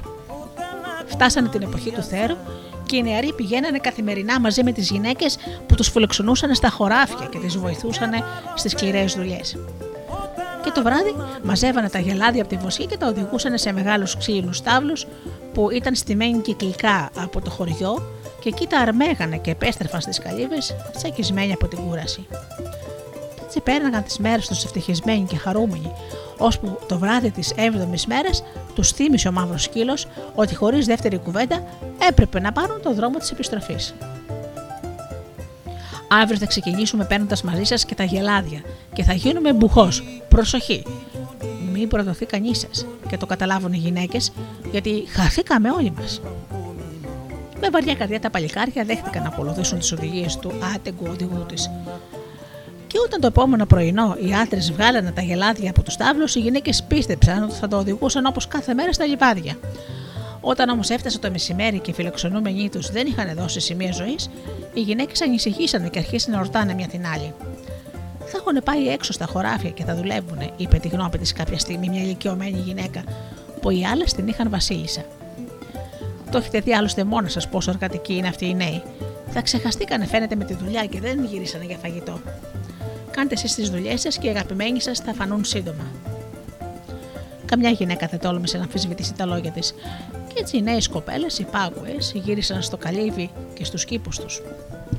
Όταν όμως ο ήλιος έπεσε και κανείς από τους άντρες δεν είχε ακόμα γυρίσει, οι γυναίκες δεν κρατιόντουσαν. Μήπως έχει συμβεί κάτι, αναρωτήθηκαν. Μήπως τους έχει συμβεί τίποτα, λέει μια άλλη κοπέλα. Α ελπίσουμε ότι δεν τους κατα... κατασπάραξαν τα λιοντάρια που το χρόνια τώρα την περιοχή, είπε η άλλη. Α πάρουμε καλό κακό και τα όπλα μας μαζί, τώρα που πηγαίνουμε προς τα χωράφια, πρότεινε μία τρίτη. Και έτσι λοιπόν ξεκίνησαν οπλισμένες με τόξα και βέλη και ακόντια και άλλα κυνηγητικά όπλα οι όμορφες γυναίκες για να πάνε έξω στα χωράφια. Και όταν αντίκρισαν τα έρημα λιβάδια και πουθενά ίχνος από τους άντρες, μπήκανε ψηλοί στα αυτιά τους. Μας κλέψανε, σκεφτόντουσαν η μία μετά την άλλη. Καμιά όμως δεν τόλμησε να ξεστομίσει την άσχημη κουβέντα κοιτάζοντας σαστισμένε, ώσπου κάποια στιγμή αποφασίσαν να ακολουθήσουν τα χνάρια από τις πατημασιές των ζώων. Στο μεταξύ οι άντρες περπάταγαν κάτω από τον ήλιο όλη τη μέρα, χωρίς να κάνουν στάση, μέχρι που σκοτίνιασε και φτάσανε στο μονοπάτι που διέσχισε τη ζούγκλα. Και όταν αποφάσισαν να στήσουν καταλήματα για τη νύχτα, ο τετράποδος οδηγός τους τους έπηξε τις φωνές το φρένομαι. Οι γυναίκες μας έχουν πάρει στο κατόπι και εσείς σκεφτόσαστε να ξεκουραστείτε και όλα στη νύχτα. Αν δεν βιαστούμε σύντομα θα πεθάνουμε. Θα πεθάνουμε από τα δηλητηριώδη αντιβέλη των γυναικών. Κανένα από τα παλικάρια δεν τόλμησε να τη μιλήσει στον αυστηρό οδηγό τους και συνεχίσαν τη γρήγορη πορεία τους μέσα στη νύχτα, χωρίς διακοπή. Ώσπου το χάραμα φτάσανε σε ένα μικρό ποτάμι. Και εκεί ποτίσανε τα ζώα, τα άρμεξαν και συνεχίσανε στον δρόμο τους. Όταν ο ήλιος ανέβηκε κατά μεσή στον ουρανό, ακουστήκαν μακριά λυσασμένε τριγκλέ των διοκτρών τους, που πλησίαζαν όλο και πιο κοντά. Γρήγορα, αδειάστε το περιεχόμενο της πρώτης κολοκύθα στον δρόμο, φώναξε ο άχραπνο σκύλος τους προστατευόμενους του. Και αυτό έγινε. Δώσαν στην κολοκύθια, στην κολοκύθα που ήταν γεμάτη μαγκάθια στους άντρες που ακολουθούσαν στο τέλος του κουπαδιού, και εκείνοι κάνανε αυτό που τους είχε υποθεί. Τα γκάφια Τα γκάθια δεν πρόλαβαν να πέσουν καλά-καλά στο χώμα όταν άρχισαν να φυτρώνουν αμέτρητοι, μικροί, αγκαθωτοί θάμνοι από το έδαφος. Και όταν μετά από λίγο οι γυναίκες έφτασαν στο σημείο εκείνο, αναγκαστήκαν να σταματήσουν μπροστά στους μεγάλους πια αγκαθωτούς θάμνους που συνέχιζαν να μεγαλώνουν. Και όπως δεν φόρεγαν και παπούτσια και δεν μπορούσαν να περάσουν τα βάτα, λυσάξαν από θυμό και βγάλανε ουρανομίκη ουρλιαχτά οργής. Τα θανατηφόρα βέλη τους δεν μπορούσαν να φτάσουν πια τους κλέφτες που τώρα βρισκόταν εκτός βολής. Και έτσι δεν τους, έμενε, δεν τους έμενε τίποτα άλλο από το να γυρίσουν στο χωριό τους πίσω, να φορέσουν παπούτσια και να ξαναρριχτούν στην καταδίωξη. Αφήσανε λοιπόν τρεις γυναίκες κοντά στις αγραγκαθιές και οι υπόλοιπες φύγανε τρέχοντας. Η οργή για την απιστία των φιλοξενουμένων τους τις έκανε να πετάνε και έτσι καταφέραν να γυρίσουν το ίδιο κιόλας βράδυ στις καλύβες τους. Φόρεσαν τα χοντροπάποτσά τους, φτιαγμένα από τα χέρια τους και ξαναχύθηκαν στην ίδια κοπιαστική πορεία. Περπάτησαν ακούραστα όλη τη νύχτα και στο πρώτο φως του ηλίου είδαν από μακριά τη θάλασσα των αγκαθατών θάμνων και τις τρεις συντροφιστές τους που φυλάγανε. Με φοβερή ταλαιπωρία και κραυγές πόνου καταφέρανε να περάσουν τους θάμνους και να βγουν στην άλλη πλευρά. Οι τρεις γυναίκες που είχαν στο μεταξύ ξεκουραστεί, τις παρακινούσαν να βιαστούν γιατί οι κλέφτες απομακρυνόντουσαν. Και βιάζονταν ταλαιπωρημένες γυναίκες να προχωρήσουν, ώσπου τέλος καταφέρανε το βράδυ τη ίδια κιόλας μέρα να πλησιάσουν πολύ τους φυγάδες. Και όταν ακούσανε μακριά τα βελάσματα των αγελάδων, μπήξανε τρομερές κραυγέ λύσα που παρέλυαν κάθε εχθρό και τώρα έκαναν τους άντρες να φρικιάσουν μέχρι το μεδούλι των κοκάλων τους. Τώρα σειρά έχει η δεύτερη κολοκύθα, φώναξε ο μαύρος σκύλος με σταθερή φωνή. Και όταν ο τελευταίος άντρας στην ουρά του κουπαδιού πήρε στα χέρια του την κολοκύθα, άδειασε γρήγορα το περιεχόμενό της πάνω στον δρόμο. Την ίδια στιγμή φύτρωσε μέσα στη ζούγκλα παντού και χρή. Οι γυναίκες κοίταζαν και δεν πίστευαν στα μάτια τους, όταν ξαφνικά μπροστά τους παρουσιάστηκε ένας πελώριος αγρός με πανύψηλο και πανέμορφο και χρή και όπως όλες τους ήταν λέμαργες και καλοφαγούδες, δεν μπορούσαν να προσπεράσουν αυτή την οστιμιά χωρίς να σταματήσουν. Αποφασίσαν λοιπόν να θερήσουν βιαστικά το κεχρί και να το κρύψουν σε κάποιο μέρος. Στο χλωμό φως του φεγγαριού δουλέψαν όλη τη νύχτα και το ξημέρωμα επιτέλους τελειώσανε και κρύψανε την πλούσια συγκομιδή τους και ξεκίνησαν. Ουρλιάζοντας με μανία, χάραμα πια το άγριο άνθρωπο κυνηγητό συνεχίστηκε. Η αδυσόπιτη μανία για εκδίκηση τους έδινε φτερά στα πόδια. Τόσο που το ίδιο βράδυ κιόλας είδαν από μακριά μπροστά τους τη σκόνη που σήκωνε η μεγάλη αγέλη. Αυτή τη φορά θα φερθούμε έξυπνα, είπε η αρχηγός της συντροφισέ τη. Θα πλησιάσουμε χωρίς να κάνουμε θόρυβο τους προδότες για να μην μας πάρουν είδηση. Και όταν φτάσουμε κοντά, θα τους καρφώσουμε στα στήθια τα δηλητηριασμένα μέλη μας. Όλες συμφωνήσανε σε αυτή την πρόταση και έτσι δεν ακούστηκε αυτή τη φορά η φοβερή και τρομερή ουρανομίκη σκραυγή, αλλά συνέχισαν την πορεία σκεφτές έτσι που οι σκοτεινές σιλουέτες τους να μην φαίνονται πάνω από τα χόρτα της σαβάνας και έτσι όλο πλησίασαν τους ανύποπτους άντρες που είχαν για τα καλά πιστέψει ότι ξεφορτωθήκανε μια για πάντα τις διώκτριές τους. Σε κάποια στιγμή όμως ο σκύλος σφρίστηκε αναστατωμένος στον αέρα γύρω. Κάτι δεν πάει καλά, ρώτησε ο άντρας που βάδισε πλάι του. Βρίσκονται ακριβώς πίσω μας και μας ακολουθούν κατά πόδας, ψιθύρισε ο σκύλος. Γρήγορα πήγαινε, πάρε την τρίτη, την τρίτη κολοκύθα και πήγαινε την στην ουρά του κοπαδιού. Άδειασε στον δρόμο το μαγικό νερό. Κάνε όσο πιο γρήγορα μπορείς, προτού να είναι αργά. Ο άντρας έφυγε αμέσως τρέχοντας με την κολοκύθα παραμάσχαλα και γρήγορα έφτασε το τελευταίο γελάδι του πελώριου κοπαδιού και έφτασε σε απόσταση πετριάς όταν είδε ξάφνου μια γυναίκα που μόλις αντιλήφθηκε κάλυψε το κεφάλι της στο ψηλό γρασίδι. Ο κίνδυνος είναι πιο κοντά από ό,τι φανταζόμασταν, ψιθύρισε ο τρομοκρατημένος νεαρός άντρας και γύρισε την κολοκύθα ανάποδα και το μαγεμένο υγρό έτρεξε πάνω στη διψασμένη γη. Και ξαφνικά ακούστηκε από μακριά ένα δυνατό βουητό με παφλασμό όγκων νερού που απελευθερώθηκαν από κάποιο φράγμα. Ο νεαρός έτρεξε όσο πιο γρήγορα άντεχαν τα πόδια του. ενώ ταυτόχρονα έδιωχναν τα γελάδια με κραυγές προς τα μπρος. Φαίνεται πως τα τετράποδα είχαν νιώσει το μεγάλο κίνδυνο και τρέχαν να σωθούν. Είχαν σηκώσει τις ουρές τους ψηλά και τρέχανε λες και τα κυνηγούσε ο ίδιος ο διάβολος. Η χορταριασμένη γη έτρεμε κάτω από τις αμέτρητες οπλές που ποδοπατούσαν και ισοπαίδωναν όλα όσα έπεφταν στον δρόμο τους. Περάσανε πάνω από τους μικρούς λόφους, πάνω από τα ριάκια, πάνω από τα πασμένα δέντρα και πυκνές θαμνοσυστάδε πίσω τους, όπου, αν πέρνα, όπου και αν πέρναγαν, σηκωνόταν ένα πελώριο σύννεφος σκόνη. Το μπουμπουνιτό του εδάφου μαζί με τα βελάσματα των πανικοβλημένων ζώων σκέπαζαν το βοητό του παφλασμού των όγκων του νερού που ξεχύνονταν ορμητικά. Οι άντρες τρέχανε χωρίς να κοιτάξουν ούτε μια φορά πίσω τους, από το φόβο μη τους αρπάξουν τα κύματα που έρχονταν. Και μόνο όταν ο παφλασμός σήγησε, σχεδόν χάθηκε. Μόνο τότε τόλμησε ο άντρας που ήταν τελευταίος στο σκοπάδι να γυρίσει και να κοιτάξει με προφύλαξη. Εκεί όπου πριν από λίγο ήταν μια μισόξερη σαβάνα, τώρα όσο έφτανε το μάτι φαίνονταν μια μεγάλη λίμνη και στην αντίπερα όχθη οι τρομοκρατημένες γυναίκες τρέχανε για να σωθούν. Οι άντρες δεινοπάθησαν μέχρι να μπορέσουν να δαμάσουν και να ερεμήσουν την αγέλη, και όταν τα παλικάρια με την πλούσια ελία τους ξαναπήραν τον δρόμο της επιστροφής, στην άλλη πλευρά της λίμνης στεκόντουσαν και τους κοίταζαν οι λυσασμένες γυναίκες, εξαπολύοντας κατάρε, θρυνώντας και ξεριζώνοντας τα μαλλιά τους. Δεν πρέπει να το βάλουμε κάτω, είπε στο τέλος η αρχηγός στις απελπισμένες συντροφισέ της. Μια ομάδα από εμάς θα πρέπει να γυρίσει πίσω στο χωριό και να φέρει τσακούρια και σφυριά. Πρέπει να φτιάξουμε ένα πλοίο και να διασχίσουμε αυτά τα καταναραμένα νερά. Και έτσι ξεκίνησαν πάλι μισές γυναίκες να κάνουν όλο αυτό το δρόμο μέχρι το χωριό τους για να κουβαλήσουν τα αναγκαία εργαλεία. Και δύο μέρες αργότερα επέστρεψαν στις συντρόφισέ τους που τις περίμεναν. Αλλά οι άντρες στο μεταξύ είχαν περάσει όλα τα ψηλά βουνά. Τώρα είναι πολύ αργά, στέναξε αρχηγός. Τους προδότες δεν μπορούσαμε πια να τους προλάβουμε.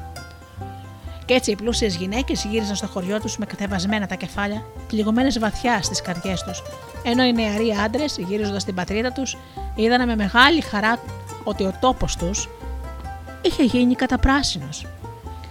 Έβρεξε, έβρεξε, φώναξαν και αγκαλίσαν ο ένας τον άλλον. Και όταν οι κάτοικοι του χωριού ακούσαν από μακριά τα βελάσματα του κοπαδιού, ήρθαν για να τους προπαντήσουν γιορταστικά. Οι νέοι διακρίνανε στην πρώτη σειρά αυτών που ερχόντουσαν μια πανέμορφη νέα κοπέλα που τους ήταν άγνωστη. Και όταν πλησίασε, πρόσεξαν ότι φόρεγε στο κεφάλι κορώνα και το φόρεμά της ήταν κεντυμένο με πολύτιμες πέτρες.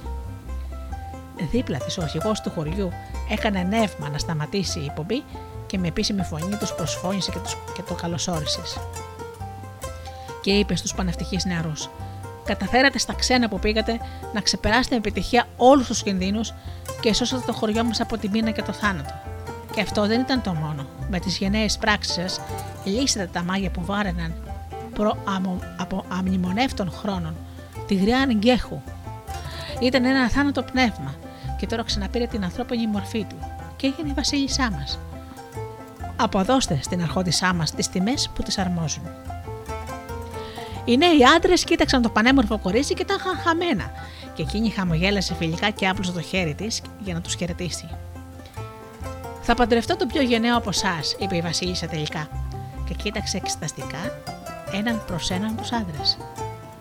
Ο Μαγκούγκα είναι ο πιο γενναίος από όλους μας, φώναξαν όλοι μας οι άντρες. Εκείνος άντισε την τελευταία κολοκύθα όταν λυσιασμένες γυναίκες μας είχαν πια κυκλώσει. Και την ίδια κιόλας μέρας έγινε ο γάμος. Ο Μαγκούγκα και η έξυπνη γυναίκα που βασίλειψαν από τότε για πολλά πολλά χρόνια με σοφία στο μικρό χωριό.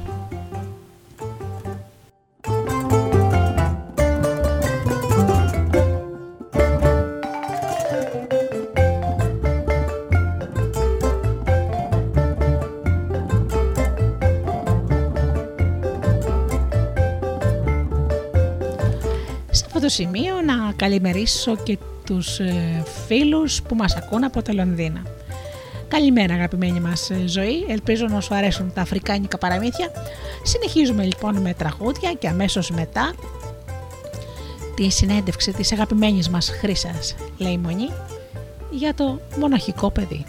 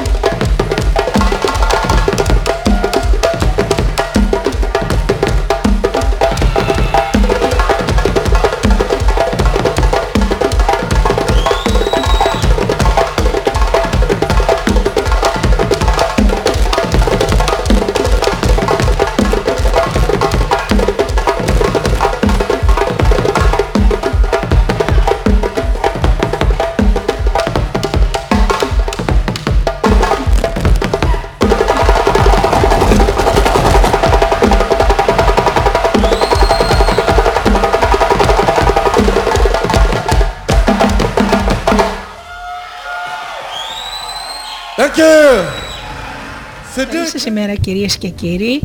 Σήμερα καλεσμένη και πάλι η συνεργάτηδά μας, η εκλεκτή μας ε, παιδοψυχολόγος Χρύσα Λαϊμονή. Καλημέρα. Καλημέρα. Καλημέρα, Καλημέρα και από μένα. Λοιπόν, σε ευχαριστούμε που ήρθες άλλη μια φορά να μας πεις ε, ωραίες πληροφορίες. Ε, σήμερα λοιπόν από στους ακροατές ε, θα πούμε λιγάκι για τα ε, παιδιά τα μοναχικά. Αυτά που βλέπουμε στο διάλειμμα που δεν κάνουν παρέα με κάποια άλλα παιδάκια, που δεν κάνουν φίλους, ε, που τα βλέπεις κλεισμένα στον εαυτό τους. mm Δίχως να έχω και πάρα πολλές γνώσεις ε, ψυχολογίας, θαρώ χρήσα μου ότι υπάρχει, ε, πώς να το πω, το πούμε, ένα είδος διαβάθμισης από το απλώς ντρέπομαι και δεν κάνω πολύ κόσμο παρέα ή να υπάρχει κάτι σοβαρό το οποίο αυτό να είναι απλώς το συμπτωμα Αυτό που θα θέλουμε από σένα να μας το ξεκαθαρίσεις. Ναι. Ωραία, ωραία. Ακριβώς. Είναι έτσι όπως το είπατε. Υπάρχει μια διαβάθμιση λοιπόν σε αυτή την ε, συμπεριφορά. Ε, μπορεί η συγκεκριμένη συμπεριφορά είτε να οφείλεται ε, στην τροπή ή το άγχος του παιδιού γιατί δεν έχει τις απαραίτητες κοινωνικές δεξιότητες για το πώς να βρίσκεται σε μια παρέα, για το πώς αλληλεπιδράμε έτσι σωστά με τους άλλους, οπότε όλο αυτό να τον ανοχώνει υπερβολικά πολύ, με αποτέλεσμα να αποσυρεται Ε, μπορεί όμως αυτό να οφείλεται γιατί το παιδί έχει απομονωθεί από τους άλλους, δηλαδή δεν είναι μια δική του επιλογή, είτε γιατί ε, μπορεί να υπάρχει κάποιος λόγος όπως να, να, μην, να, να είναι βαρετός, ας πούμε, σαν προσωπικότητα να μην είναι έτσι ελκυστικός, να μην είναι ενδιαφέρον. Ε, γιατί μπορεί να έχει στοχοποιηθεί από τους ε, λεγόμενους έτσι νταΐδες, από τους, τα παιδιά που κάνουν bullying. Επειδή μπορεί να έχει ένα χαρακτηριστικό όπως δεν είναι καλό στα μαθήματα ε, ή δεν ξέρω εγώ, π.χ. φοράει γυαλιά, κάτι το οποίο δεν αρέσει. Ε, το παχουλός, να... το παχουλό παιδί να το πούμε και αυτό, ο κοντούλης, αυτοί που ναι, έχει γυαλάκια, που φοράνε σιδεράκια, για πολλούς mm. λόγους έχω δει παιδάκια που για την εμφάνισή τους απομονώνονται. Ακριβώς, για ένα εξωτερικό χαρακτηριστικό, λοιπόν, πολλές φορές. Οπότε, είναι άλλο εάν ε, ε, η απομόνωση αυτή είναι μια επιλογή εισαγωγικά, έτσι, επιλογή του παιδιού, επειδή εκείνο δυσκολεύεται να ενταχθεί στο περιβάλλον και στην ομάδα, και είναι άλλο εάν η ομάδα το έχει αποκλείσει. Οπότε νομίζω ότι για αρχή είναι πολύ σημαντικό να ξεκαθαρίσουμε ποιος από τους δύο λόγους έτσι ε, υπερτερεί, ποιος ισχύει. Πώς θα μπορούμε όμως να... Δηλαδή ως, ε, ο, ο νέας πώς θα μπορέσει να καταλάβει την ε, διαφορά από το, ε, από το επικίνδυνο, οπότε πρέπει να ψάξω από το ένα παιδί που απλώς δεν έχει αυτοπεποίθηση, να το πούμε, δηλαδή αυτή η έκφραση μου έρχεται, ένα παιδί που δεν έχει αυτοπεποίθηση. Πώς μπορούμε να τα ξεχωρίσουμε αυτά τα δύο;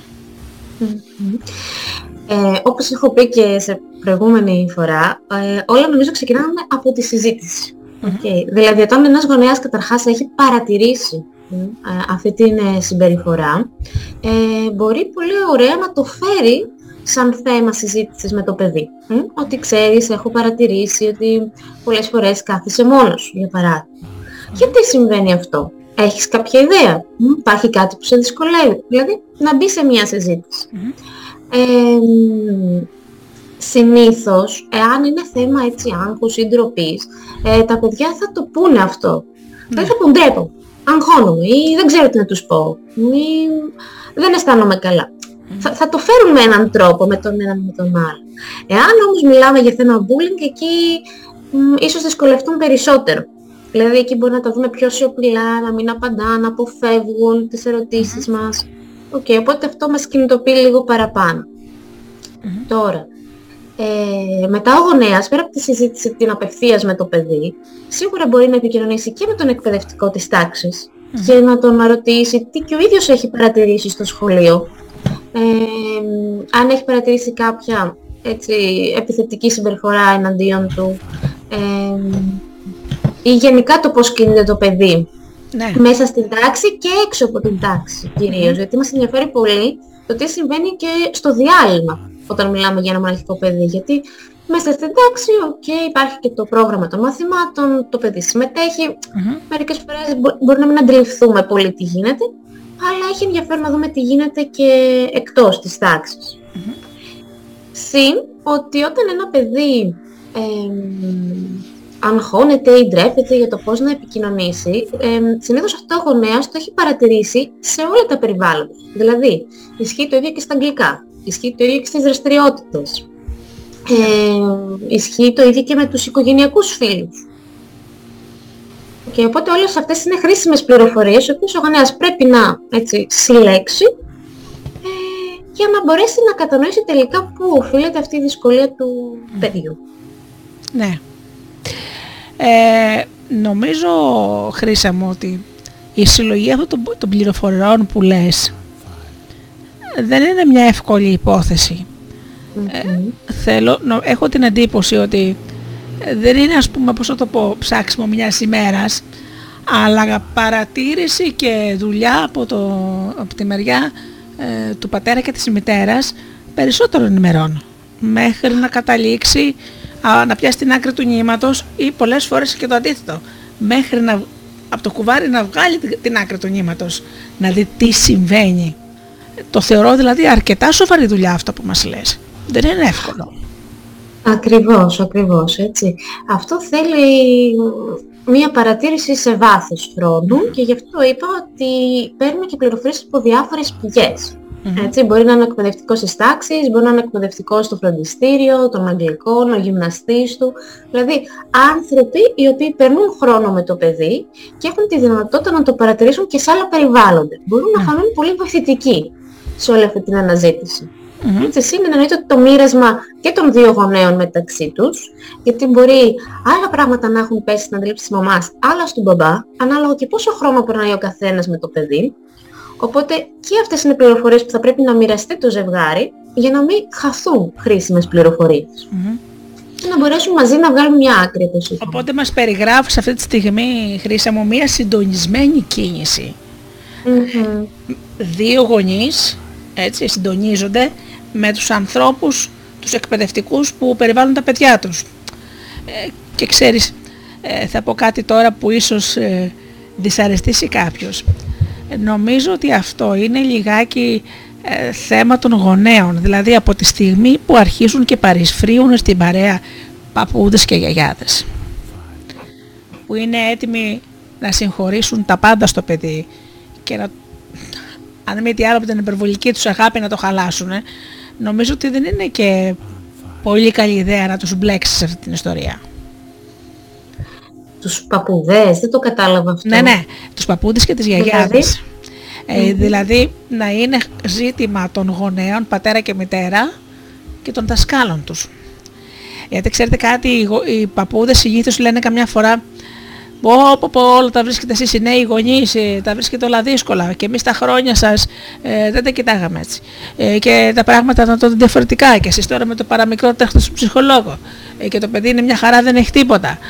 Δηλαδή, πιστεύω ναι. ότι στη, σε, σε πολλές περιπτώσεις όμως, έτσι όχι όλες, ε, θα τους βρουν εμπόδιο. Ναι, όπως είπα, αυτό με μια επιφύλαξη σε κάποιες ε, περιπτώσεις, γιατί η αλήθεια είναι ότι τώρα έτσι αυθόρμητα εμένα μου έρχονται περιπτώσεις που τα παιδιά τα φέρνουν σε μένα περισσότερο οι παππούδες ε, παρά οι γονείς, έτσι. Ε, εντάξει, σίγουρα επειδή οι γονείς τρέχουν και έχουν άλλες υποχρεώσεις, αλλά θέλω να πω, έχω δει παππούδες και γιαγιάδες οι οποίοι πραγματικά ενδιαφέρονται και θα ρωτήσουν, ας πούμε, πώς πηγαίνει το παιδί, αν μπορώ εγώ κάτι να κάνω. Mm-hmm. Αλλά όταν μιλάμε για παππούδες που είναι όντως έτσι λίγο πιο έτσι, παλιάς έτσι, κοπής ε, και φιλοσοφίας, ε, σίγουρα μπορεί να μην κατανοήσουν πάντα ε, το γιατί κάνουμε ό,τι κάνουμε για να βοηθήσουμε ένα παιδί το οποίο περνά, έτσι, βιώνει τέτοιου είδους δυσκολίες. Όμως για μένα είναι σημαντικό και οι παππούδες μέχρι το βαθμό που μπορούν να καταλάβουν ε, να προσπαθήσουμε να τους βοηθήσουμε να καταλάβουν γιατί κάνουμε ό,τι κάνουμε και γιατί ψάχνουμε ό,τι Τώρα, ψάχνουμε συγκεκριμένο παιδί. Είπες τη σωστή κουβέντα, διάλογος, κουβέντα και με τους δύο παππού, ενώ του πατέρα και της μητέρας, έτσι, και με τους τέσσερις παππούδες. Δηλαδή... Ναι, και ειδικά με τους παππούδες που περνάνε χρόνο με το παιδί, γιατί πολλά παιδιά είναι πολύ δεμένα με τους παππούδες τους. Ξέρετε, στην ελληνική οικογένεια αυτό συμβαίνει συχνά. Οι παππούδες περνούν χρόνο με τα παιδιά, ειδικά όταν οι γονείς δουλεύουν. Οπότε για μένα είναι σημαντικό οι παππούδες να καταλάβουν πέντε πράγματα, όσα μπορούν, έτσι. Ναι. Ξέρεις, λιγάκι τώρα αυτό το θέμα, θα σου πω, θα σου πω κάτι προσωπικό. Ναι. Ε, όταν ήμουν στο δημοτικό, εγώ ήμουν από αυτά τα μοναχικά παιδιά. Και πραγματικά με εκπλήσει το γεγονός ότι σε συναντήσεις συμμαθητών με θυμούνται όλοι, πράγμα το οποίο διαψεύδει αυτό που είχα εγώ στο μυαλό μου. Ε, εγώ όμως από μόνο ε, από, και κοίταξε να δεις, διάβαζα, διάβαζα πάρα πολύ και έπλαθα ιστορίες με τον εαυτό μου. Ήμουν ας πούμε δυνάμεις συγγραφέας από τότε. Ε, τους έκανα θεατρικά σκέτς στο διάλειμμα. Ε, ή έλεγα παραμύθια. λοιπόν, αυτό όμως ε, κάποιοι με κορόιδευαν και με έκαναν να απομονώνομαι. Mm-hmm. Δηλαδή πήγαινα και καθόμουν μόνη σε μια γωνιά στο προάβλιο και δεν έκανα παρέα. Έτσι. Και το χειρότερο που θα μπορούσε να κάνει, ας πούμε, να κάνουν οι οι γονείς μου ήταν ε, κοίτα την αδερφή σου πως κοινωνική είναι, δεν είναι σαν και εσένα. Ε, ξαφνικά αυτά άλλαξαν όλα στο Λύκειο. Τι ήταν αυτό που άλλαξε στο Λύκειο; Γιατί ήμασταν όλοι, ο καθένας είχε το δικό του, ας το πούμε, ε, καλλιτεχνικό ε, ξέσπασμα. Άλλος φίλος ε, τραγουδούσε, άλλος φίλος έπαιζε κιθάρα, άλλος φίλος ήταν ο, τα λένε, σήμερα τα λένε stand-up comedy, τότε ήταν ο αστείος της παρέας που περιμένουμε τι ανέκδοτο θα, θα, θα πει ο Αντώνης σήμερα. Ε, δηλαδή ήμουνα μέσα σε μια μικρή κοινωνία ανθρώπων που πάνω κάτω είχαμε τα ίδια πράγματα.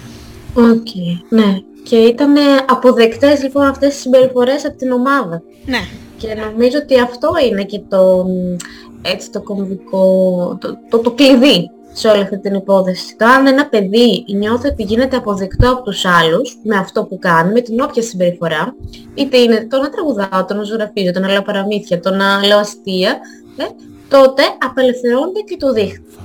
Οπότε νομίζω ε, αυτό ότι είναι πολύ σημαντική η αρχή της επικοινωνίας και της αλληλεπίδρασης των παιδιών με τους άλλους. Όταν ένα παιδί ξεκινήσει μια αλληλεπίδραση και αυτό που πάρει είναι ένα αρνητικό feedback, ότι αυτό που κάνει δεν αρέσει, είναι έτσι βαρετό, είναι σαχλό, τότε, ειδικά αν είναι και έτσι πιο κλειστό και ευαίσθητο, αρχίζει και μαζεύεται.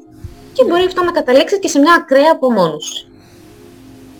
Και ναι. εδώ σίγουρα παίζει πολύ μεγάλο ρόλο και το κομμάτι της αυτοπεποίθησης που αναφέρατε πριν.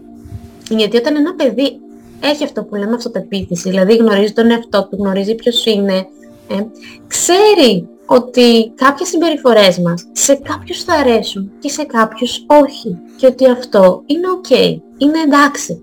Δεν μπορούμε να αρέσουμε σε όλους. Οπότε όταν θα πάρει ένα πρώτο αρνητικό feedback, δεν θα καταρακωθεί και δεν θα οδηγηθεί στην απομόνωση. Αυτό... Αλλά θα συνεχίσει προκειμένου να βρει άλλους οι οποίοι θα το αποδέχονται όπως είναι. Αυτό που μόλις μας είπες τώρα είναι κάτι που πρέπει να το πει η μαμά ή ο μπαμπάς. Ότι δεν μπορούμε να αρέσουμε σε όλους και ο καθένας έχει τα δικά του προτερήματα. Ναι, αλλά δεν είναι μόνο κάτι που το λέμε έτσι μια φορά. Είναι κάτι που δουλεύεται από όταν είναι μικρά τα παιδιά. Ναι. Το ότι και συνεχόμενες έτσι συζητήσεις και αφορμές με διάφορα πράγματα που κάνουν ότι εσένα ας πούμε σου αρέσει να ζωγραφίζεις, σε κάποιον άλλον αρέσουν οι χειροτεχνίες. Είναι οκ. Εσένα ε, σου αρέσει να κάνεις ποδήλατο, ε, κάποιον άλλον του αρέσει ο στίβος. Δηλαδή βάζουμε, παίρνουμε αφορμή από καθημερινά παραδείγματα και βοηθάμε τα παιδιά να καταλάβουν ότι υπάρχουν τα πάντα. Okay.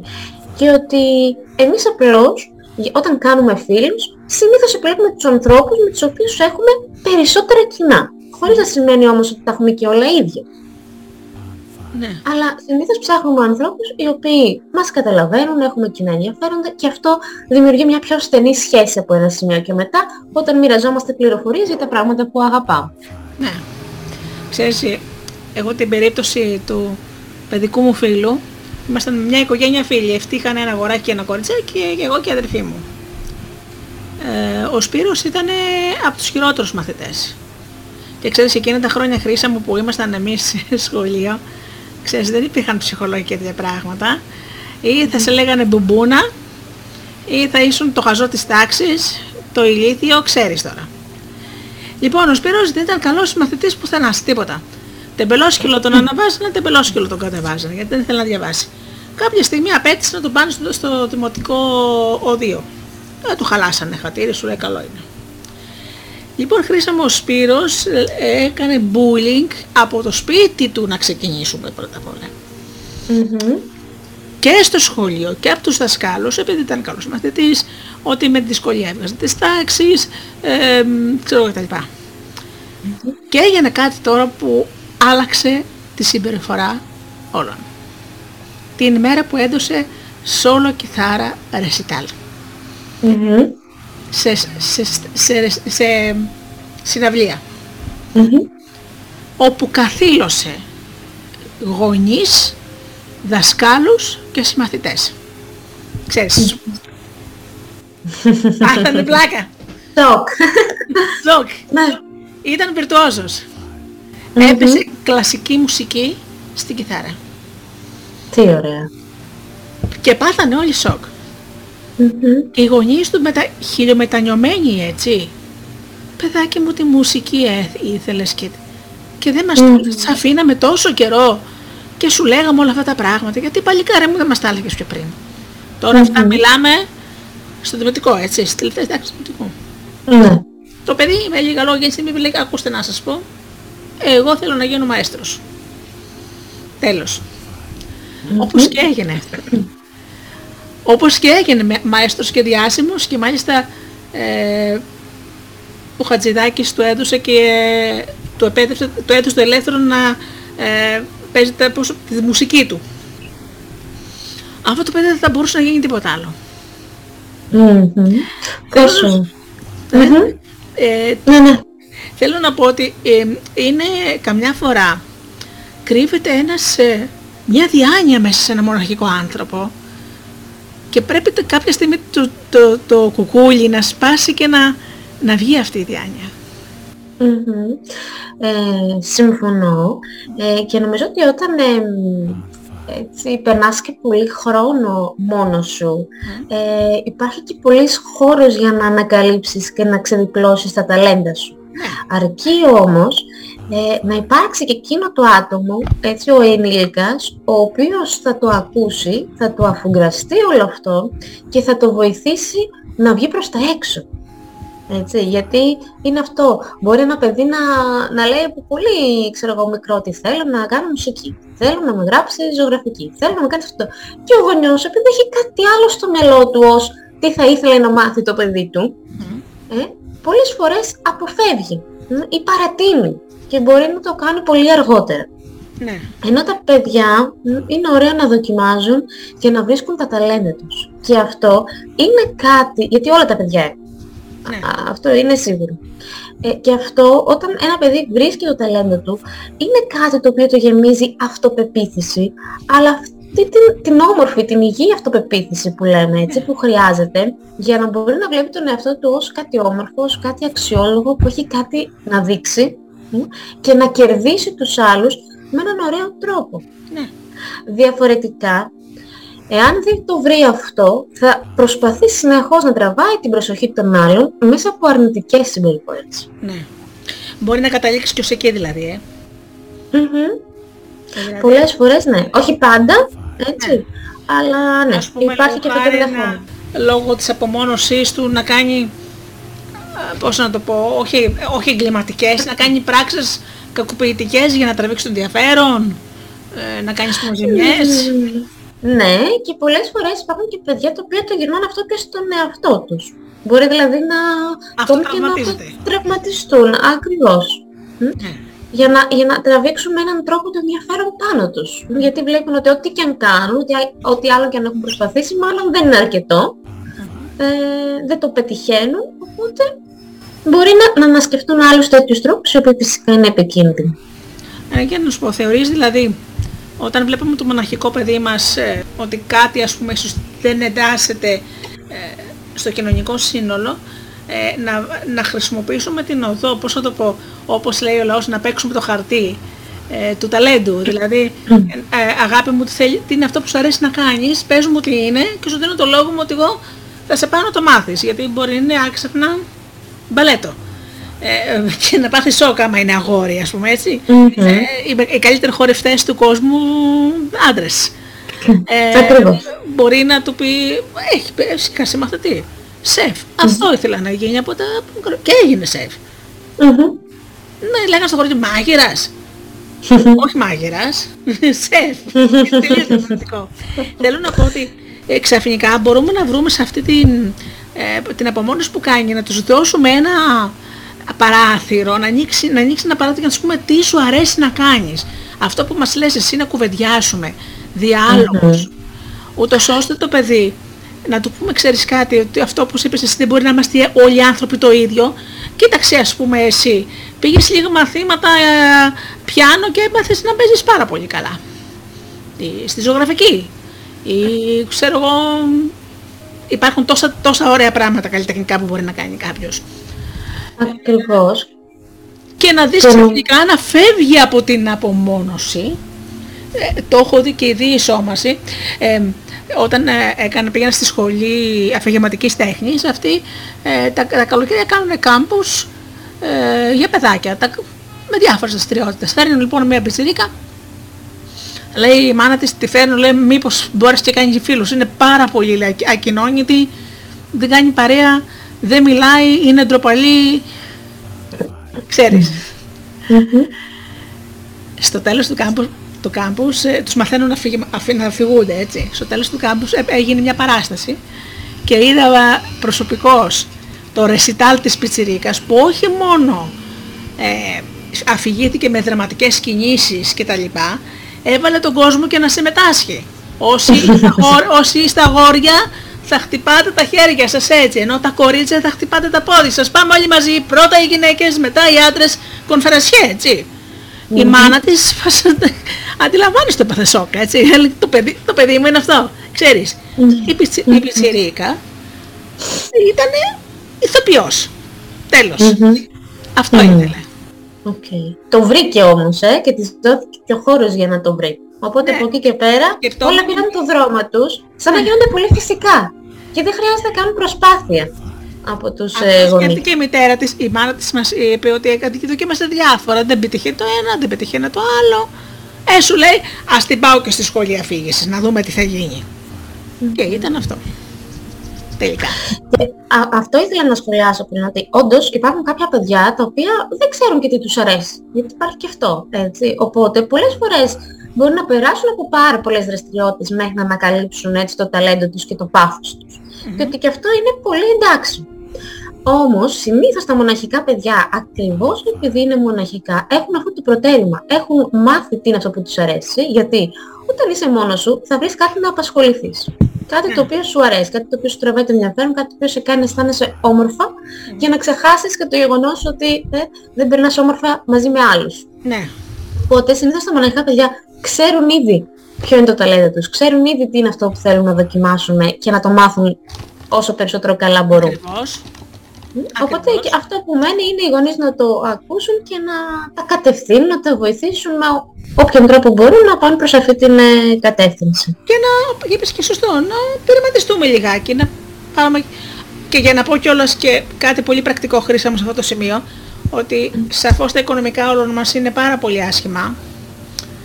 Ε, έχω δει όμως ε, ότι οι Δήμοι έχουν απίστευτες μα απίστευτες δυνατότητες. Έψαχνα να βρω θεατρικό εργαστήρι, τα χρήματα περιορισμένα, βρήκα στο θεατρικό του νέου κόσμου όπου έχουν τμήμα παιδιών, mm-hmm. έχουν τμήμα παιδιών υδατογράφησης, mm-hmm. έχουν κουκλοθέατρο, έχουν χορούς, έχουν ένα τόσο, τόσο μεγάλες και τόσο ωραίες και με ωραίους δασκάλους ε, δυνατότητες όπου μπορείς ας πούμε αναλόγως τι θα διαλέξεις το θέατρο ας πούμε είναι 20 ευρώ όλο το χρόνο ε, άλλα είναι 10 ευρώ το, το μηνα δηλαδή δεν χρειάζεται να ξεπαραδιαστείς Σίγουρα. Έτσι, και, και αυτό, δηλαδή μερικές φορές όντως, αν το παιδί θέλει κάτι πούμε, το οποίο είναι πάρα πολύ δύσκολο και δεν το αντέχουμε με τίποτα οικονομικά, έτσι.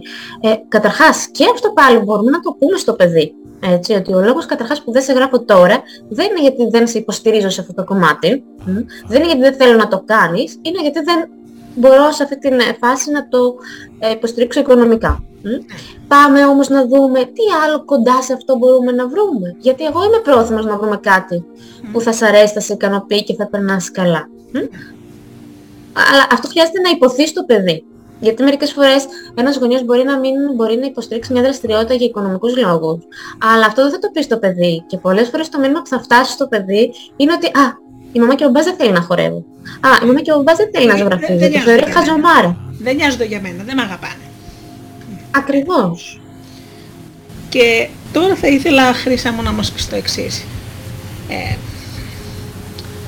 ωραία, αυτά μπορεί να είναι οποιοδήποτε παιδάκι, έτσι. Ε, θέλω να πω ότι δεν είναι όλα τα παιδιά κοινωνικά και είναι και αυτά τα παιδιά. Πότε θα αρχίσουμε να ανησυχούμε, πότε ε, το καμπανάκι χτυπάει ότι εδώ συμβαίνει κάτι διαφορετικό και θέλει άλλο είδους ψάξιμο. Υπάρχουν εξωτερικά σημάδια. Ε, η αλήθεια είναι ότι αυτό όπως είπαμε και πριν είναι μια διαδικασία η οποία εκτελήσεται έτσι κάπως αργά. Από κάπου ξεκινάει και αρχίζει και κλιμακώνεται. Αν εμείς δεν είμαστε alert και αν εμείς δεν το παρακολουθούμε αυτό από την αρχή, δυστυχώς θα φτάσουμε να το καταλάβουμε όταν τα παιδιά θα κάνουν κάτι ακραίο, όπως αυτό που λέγαμε πριν. Ναι. Ή θα αυτοτραυματίζονται, ας πούμε, ε, ή θα κάνουν μια πολύ ακραία συμπεριφορά όπως, δεν ξέρω, να μπλέκουν συχνά σε διάφορα πράγματα, ε, να...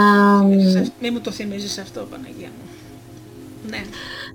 Ναι, ναι, δηλαδή, ή επίσης ε, μπορεί να είναι πολύ επιθετικά και προς τους άλλους ή προς αντικείμενα, δηλαδή μπορεί να καταστρέφουν τα παιχνίδια τους να καταστρέφουν τα βιβλία τους, ε, πράγματα στο σπίτι. Ναι. Ε, γενικά, συνήθως αυτό από ένα σημείο και μετά βγαίνει με επιθετικότητα. Είτε αυτή θα είναι προς τον εαυτό, είτε θα είναι προς τους άλλους. Ναι. Ε, όπου εκεί γίνεται πολύ έτσι εμφανές όλο αυτό. Αλλά δυστυχώς αν έχει φτάσει σε αυτό το επίπεδο, είναι και πολύ πιο δύσκολο να το ξαναμαζέψουμε όλο αυτό. Ε, ναι, όμως... Χωρίς να είναι ακατόρθωτο. Όποιος γονείς παρατηρεί, γιατί είπες την πολύ σωστή φράση, παρατήρηση. Σαφώς ο κάθε γονέας δεν έχει ε, τις γνώσεις ενός ειδικού. Έτσι.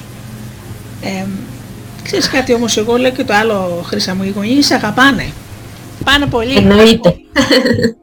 και καμιά φορά η αγάπη ε, σε, σε βάζει να γίνεσαι από γιατρός μέχρι medium. Ακριβώς. Ε, δηλαδή Επίσης κάτι άλλο που τώρα έτσι μου ήρθε και θέλω να προσθέσω είναι ότι ίσως σε ένα προηγούμενο στάδιο μπορούν να, να δουν γενικά αλλαγές στη διάθεση ή αλλαγές ε, στο φαγητό, μπορεί να μην θέλουν να φάνε, μπορεί να μην ε, κοιμούνται καλά, μπορεί να βλέπουν εφιάλτες, δηλαδή μπορεί να, παρα, να παρατηρήσουν τέτοια πράγματα. Γενικά ε, να αναπτύξουν συμπεριφορές τις οποίες μέχρι τότε δεν είχαν εμφανίσεις. Ναι. Συνήθως λοιπόν όταν το παιδί ζορίζεται και όταν συμβαίνει κάτι, αρχίζει και να πτήσει και καινούργιες συμπεριφορές προσπαθώντας να το διαχειριστεί όλο αυτό, αλλά έτσι με έναν τρόπο που δεν είναι πολύ επικοδομητικός. Ναι. Γιατί φυσικά δεν ξέρει πώς να το διαχειριστεί αλλιώς και εκεί είναι που χρειάζεται βοήθεια. Ναι. Ένα, ας πούμε, θυμήθηκα τώρα την περίπτωση μιας φίλης, η οποία η μικρή της στην ε, πέμπτη δημοτικού είχε αρχίσει να έχει κάποια συμπτώματα νευρικής συνορεξίας. Στο σπίτι δεν έτρωγε, αλλά η μητέρα έκανε κάτι πάρα πολύ έξυπνο. Ε, συνοήθηκε με τη δασκάλα της και της λέει σε παρακαλώ πολύ διακριτικά χωρίς να ξέρεις να καταλάβεις ότι την παρακολουθείς θέλω να μου πεις αν τρώει το φαγητό που της βάζω μαζί της. Mm-hmm. Και η πιτσιρίκα δεν το έτρωγε. Mm-hmm. σου λέει στο σχολείο δεν έφαγε, πρωινό δεν έφαγε, έρχεται πίσω δεν έφαγε, δεν τρώει γιατί λέει έφαγα στο σχολείο, κάτι γίνεται εδώ. Με παίρνει τηλέφωνο, λέω κορίτσι, ελάτε γρήγορα σε γιατρό. Το παιδί είχε νευρική ανορεξία. Και ευτυχώς, ευτυχώς ήταν αρχή, ευτυχώς ήταν αρχή και το, πώς θα το πω, το φτιάξανε, ξέρεις. Αλλά η κοπέλα αυτό που έκανε, ε, σίγουρα γιατρός, σε, καμία περίπτωση δεν είναι καν γιατρός, καν το νοσοκομείο, ε, έβαλε σε σύμμαχο τη δασκάλα. Και αυτό μας επιστρέφει λίγο σε αυτό που λέγαμε και προηγουμένως, το πόσο σημαντικές είναι αυτές οι πληροφορίες που μπορούμε να πάρουμε από όλα τα σημαντικά πρόσωπα με, με τα οποία έχετε σε αλληλεπίδραση το παιδί. Ναι. Και αυτό που έχουμε πει και άλλες φορές, ότι ε, γονείς και εκπαιδευτικοί πρέπει να είναι μια ομάδα. Okay. Δεν είναι απέναντι. Γιατί πολλές φορές παρατηρείται έτσι μεγάλος ανταγωνισμός ανάμεσα στους γονείς και στους εκπαιδευτικούς. Ο ένας προσπαθεί να πει στον άλλον τι δεν κάνει καλά. Ναι. Ε, και αυτό δεν είναι βοηθητικό. Δηλαδή, οι γονείς και οι εκπαιδευτικοί είναι εκεί και οι δύο, σαν ομάδα, για να βοηθήσουν το παιδί. Και αυτό σημαίνει ότι όποτε ένας χρειάζεται βοήθεια, ο άλλος τη δίνει και το ανάποδο. Αυτό είπες στην πολύ σωστή κουβέντα, όμως σε αυτόν τον κόσμο, χρήσα μου δυστυχώς, δεν υπάρχουν ιδανικές καταστάσεις. Υπάρχουν γονείς που προσπαθούν να ρίξουν αυτά που έπρεπε να κάνουν οι ίδιοι στους δασκάλους υπάρχουν γονείς που μαλώνουν το δάσκαλο όταν το παιδί κάνει κάτι και το μαλώσει ο δάσκαλος. Το έχω, είναι απίστευτο, το έχω δει αυτό πολλές φορές ας πούμε. Για να κάνει παρατήρηση ένας δάσκαλος σημαίνει κάτι είδε. Και μετά αντί να ρωτήσουν τι έκανε το παιδί, το... μαλώνουν και το δάσκαλο έτσι. Αυτό που μου είπες τώρα, είπες μια μαγική φράση. Οι γονείς και οι δάσκαλοι δεν είναι αντίθετοι, δεν είναι, είναι στην ίδια παράταξη. Ναι, και είναι σημαντικό να το καταλάβουν και οι δύο πλευρές. Ναι. Ε, γιατί νομίζω ότι και από τις δύο γίνονται έτσι λάθη και υπάρχουν εμπόδια στη μεταξύ τους επικοινωνια το οποίο τελικά δυσκολεύει πάρα πολύ και τους δύο. Και ότι είναι προς όφελός τους να καταλάβουν ότι το να αλληλοβοηθούνται μόνο καλό θα τους φέρει και μόνο θα τους λύσει τα χέρια. Ναι. Ε, Χρήσα μου, υψίστο ότι ένας, μια μητέρα και ένας πατέρας δεν το πήρανε χαμπάρι νωρίς. Γίνονται και αυτά τα πράγματα και όχι από διαφορία, από αγνοια Όταν φτάσει, όπως είπες και εσύ, να, είναι, να αρχίσουν ε, να είναι επιθετικό το παιδί για να κάνει άσχημα πράγματα στον εαυτό του, πλέον η κατάσταση έχει ξεφύγει εκτός ελέγχου. Πριν πανικοβληθούμε, ε, μας λες τι κάνουμε, ποιο είναι day one. Οκ. Νομίζω πρώτα απ' όλα χρειάζεται ο γονέας να κάνει ένα βήμα πίσω, να πάρει μια ανάσα και να πει στον εαυτό του ότι οκ, συμβαίνει αυτό στο σπίτι μου, ε, το έχω δει, το έχω γνωρίσει, πάμε να δούμε πώς μπορώ να το βοηθήσω. Δεύτερον, ε, είναι πολύ σημαντικό ε, οι γονείς καταρχάς αυτό να το επικοινωνήσουν όπως είπαμε ο ένας τον άλλον γιατί πολλές φορές μπορεί αυτό να είναι το βάρος του ενός. Δηλαδή ο ένας να το ξέρει και να μην φορτώνει τον άλλον με αυτές τις πληροφορίες. Ότι ναι. με την έννοια και οι δύο θα έχουν δει πιθανόν έτσι ότι κάτι δεν πάει καλά και ότι υπάρχει ένα θέμα αλλά είναι σημαντικό να συζητήσουμε μαζί του εμείς πώς μπορούμε τώρα μαζί να βοηθήσουμε το παιδί μας. Ναι. Okay. Οπότε αυτό να το έχουν ξεκαθαρίσει ναι. μεταξύ τους.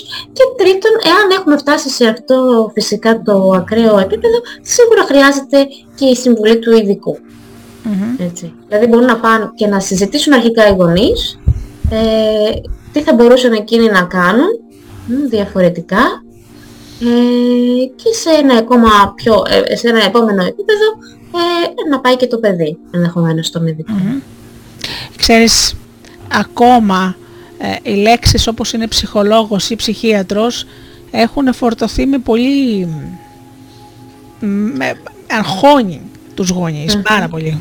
Δηλαδή μόλις ακούνε ότι ξέρεις κάτι πρέπει να μιλήσετε με έναν αδικό ε, νιώθουν πολύ μεγάλη σύγχυση. Ναι, και εδώ τώρα θα, θα πω το ίδιο που είπα πριν και με τους εκπαιδευτικούς, έτσι, οι γονείς ε, και οι ψυχολόγοι, έτσι όπως είμαι εγώ, είμαστε μαζί σε αυτό. Ούτε εμείς είμαστε απέναντι. Γιατί οι περισσότεροι γονείς έρχονται και θεωρούν ότι «Α, θα τους πω, ας πούμε, τι δεν κάνουν καλά». Θα βρω όλα τα λάθη τους και θα τους κατηγορήσω για ότι δεν έχουν χειριστεί καλά το παιδί τους και ότι του έχουν κάνει ζημιά και αυτό τους προκαλεί τόσο άγχος, τόσο φόβο, τόσο ανασφάλεια που τελικά τι κάνουν και αυτοί ό,τι κάνει το παιδί αποσύρονται, απομονώνονται, τους λέει θα το περάσουμε μόνοι μας, δυσκολεύονται όμως τόσο πολύ που τα πράγματα ξεφεύγουν. Ναι. Και αυτό κάνει ζημιά και στους ίδιους και στο παιδί και στην οικογένεια όλη. Ε, οπότε αυτό που πρέπει να θυμούνται για μένα οι γονείς είναι ότι εμείς δεν είμαστε εκεί για να τους κατηγορήσουμε, αλλά είμαστε εκεί για να τους βοηθήσουμε. Είμαστε εκεί για να το πάμε μαζί. Και κανείς δεν ξέρει καλύτερα τα παιδιά τους από ότι αυτοί οι ιδιοι Και για μας, οι πληροφορίες που μας φέρνουν και όσα μοιράζονται μαζί μας για το τι έχουν προσπαθήσει και δεν πέτυχε, είναι πάρα πολύ βοηθητικές και εμείς τις θέλουμε. Και ε, φυσικά και ξέρουμε ότι κανένας γονέας δεν είναι τέλειος και κανένας άνθρωπος δεν είναι τέλειος. Και κάτι που είπα χαρακτηριστικά σε μια μαμά έτσι πριν από λίγες μέρες είναι ότι ούτε εγώ ξέρω αν ήμουν μαμά, αν θα τα έκανα όλα σωστά. Παρότι έχω τις γνώσεις. Αλλά αυτό αποκλείεται. Και εγώ πιθανόν θα ζητούσα βοήθεια αν είχα φτάσει σε ένα σημείο όπως το δικό σας. Ναι. Και είναι εντάξει. Ε, είπες κάτι καταπληκτικό Χρυσά, έτσι. Πριν από χρόνια έμαθα κάτι το οποίο μου έκανε τρομερή εντύπωση. Ένας από τους καλύτερους ψυχολόγους που γνωρίζω, που έχω πάει σε σεμινάρια, γράφει βιβλία και όλα αυτά, έχει πέντε παιδιά. Η μία του κόρη, ε, την, οποία γνωριστήκαμε και γίναμε φίλες, ε, μου είπε σε στιγμή που ήθελα να μεριστεί κάτι μαζί μου, ότι πάει σε άλλο ψυχολόγο να αντιμετωπίσει ε, την πίεση του πατέρα της πάνω, πάνω σε εκείνη ξέρεις αυτός είχε το άλλο, δεν μπορεί τα παιδιά του τάδε να μην κάνουν αυτό και αυτό και αυτό και αυτό. Μα φυσικά έτσι, οι ψυχολόγοι είμαστε άνθρωποι και εννοείται ότι τα ίδια έτσι, εσωτερικά συμπλέγματα, εσωτερικές συγκρούσεις ε, και ανθρώπινα έτσι πάθη βγαίνουν ναι. Ε, και στις δικές μας σχέσεις και στις δικές μας συμπεριφορές. Και μάλιστα υπάρχει ένα έτσι μια, πώς να το πω, ένα κρυφό μυστικό μεταξύ έτσι, της επιστημονικής κοινότητας των ψυχολόγων, ότι πολλές φορές οι ψυχολόγοι είναι και οι χειρότεροι γονείς. Mm. Ακριβώς επειδή και αυτή η υπερβολική γνώση και το να ξέρεις πώς θα έπρεπε να είναι ιδανικά ένα παιδί μπορεί να σε εγκλωβίσει τόσο πολύ μέσα σε αυτό το τρυπάκι και τελικά να καταλήξεις να γίνεις ένας πάρα πολύ αυστηρός και πιεστικός γονέας ο οποίος περιμένεις ε, το παιδί σου, επειδή εσύ είσαι ψυχολόγος και δεν είναι το παιδί του ψυχολόγου να μην είναι υπόδειγμα, ε, να, να σε εγκλωβίσει μέσα σε όλο αυτό. Μάλιστα. Και από ό,τι έχω μάθει, μιας και η αδερφή μου είναι ψυχαναλήτρια, οι καλοί ψυχολόγοι μια φορά το μήνα τουλάχιστον πάνε σε άλλο ψυχολόγο. Εννοείται. Όπως και οι ιερείς εξομολογούνται μια φορά το μήνα σε άλλο ιερέα. Ακριβώς, αυτό είναι απαραίτητη προϋπόθεση. Πρέπει να βγει από μέσα όλο αυτό που ακούς, αυτή η πίεση που έχεις, ε, πρέπει να βγει. Φυσικά, αλλιώς δεν μπορεί να υποστηρίξει τους ε, θεραπευόμενους του με τίποτα. Ε, ε, και ε, όλη αυτή η έτσι, συσσόρευση αρνητικών συναισθημάτων, γιατί ας μην γελιόμαστε, ένας ψυχολόγος κατά 80-90% ακούει μόνο αρνητικά. Ένα 10% είναι οι ευχάριστες στιγμές που μοιράζονται συνήθως ναι. ε, οι θεραπευόμενοι μαζί τους. Ε, οπότε όλο αυτό κάπου θα πάει.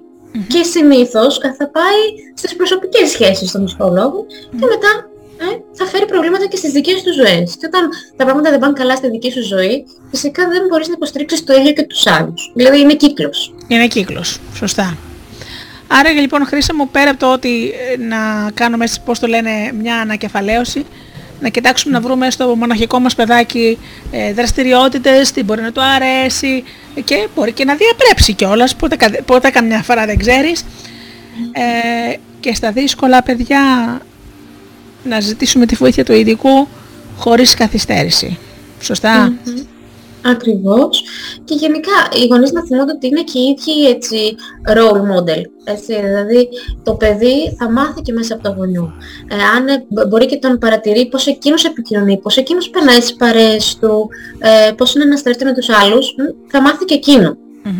Οπότε γενικά ό,τι μπορούν να αξιοποιήσουν, όποια βοήθεια, από όποιον ε, άνθρωπο έρθει στη με τα παιδιά, όλα αυτά να, να τα μαζέψουν και να τα αξιοποιήσουν ε, υπέρ των παιδιών τους. Υπέρ των παιδιών, μάλιστα. Και λιγάκι, λέω καμιά φορά, ξέρεις, να μην αισθανόμαστε ε, τύψεις ή ε, ξέρεις να μαστιγώνουμε τον εαυτό μας όταν συμβαίνει κάτι στο παιδί άσχημο. Ε, θα σου φέρω σου προηγουμένως για την κυρία που η κόρη της είχε νευρική ανορεξία. Ε, τον πρώτο καιρό έλεγε εγώ φταίω. Δεν είναι έτσι.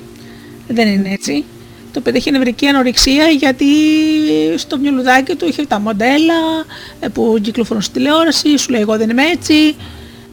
Ξέρεις, ή όταν ένα παιδί κάνει μια εγκληματική ενέργεια, ε, αμέσως τι είναι αυτό που πάθαμε, ε, ε εμείς φταίμε. Αυτά συμβαίνουν σε όλους, Χρήσα μου, πιστεύω. Ναι. Το ζήτημα είναι πώς να το αντιμετωπίσουμε, έτσι δεν είναι. Ναι, ακριβώς. Οι ενοχές είναι έτσι πολύ συχνό φαινόμενο στους γονείς. Ε, υπάρχουν γονείς οι οποίοι τα ρίχνουν όλα πάνω τους. Ε, αλλά δεν είναι έτσι, γιατί όπως είπαμε, όλο αυτό είναι μια αλληλεπίδραση.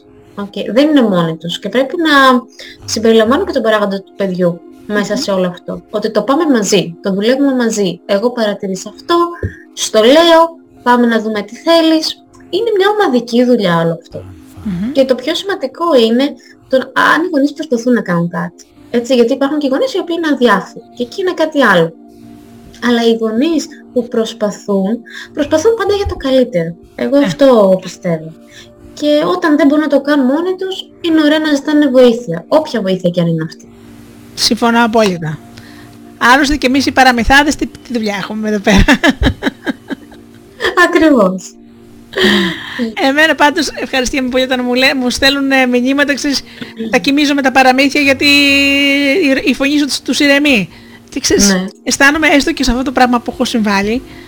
Ε, ναι, παραμύθια. Το, το λέω τώρα ότι μπορεί να μην έχει χρόνο να τους διαβάσει παραμύθια, να είναι κουρασμένοι, ε, πολλά πράγματα. Και λέω τώρα, γιατί δεν με το κάνω εγώ για αυτούς. Ουσιαστικά γίνομαι εγώ, πώς θα το πω, ο βοηθός τους σε αυτά τα θέματα. Ακριβώς. Και αυτό είναι πολύ σημαντικό γιατί το να, έτσι, ε, να, μάλλον να βοηθήσεις τα παιδιά να αισθανθούν ήρεμα μέσα στην εποχή που ζούμε, η οποία επικρατεί ένα τεράστιο αλαλούν και μια σύγχυση, για μένα νομίζω ότι είναι εξαιρετικά σημαντικό. Και ναι. κάθε τρόπος είναι ευπρόσδεκτος Μπράβο σου. και με το παραπάνω. Αυτό που αγαπώ σε σένα Χρήσα μου είναι ότι υποστηρίζεις τους γονείς ε, σε συνεντεύξεις που έχω πάρει μαζί σου βλέπω ότι δεν είσαι έτοιμη να λιδωρήσεις εναντίον τους και να τους προσάψεις ένα κατάλογο από μεγάλες κατηγορίες και πρέπει. Ε, όχι, ακριβώς είναι αυτό που με πριν. Είμαστε μαζί, είμαστε συνεργάτες σε αυτό. Ναι. Να είμαστε απέναντι. Έτσι, να είμαστε φίλοι, να είμαστε φίλοι. Φίλοι με, τη, με το δάσκαλο και τη δασκάλα, φίλοι με τον ψυχολόγο. Έτσι είναι.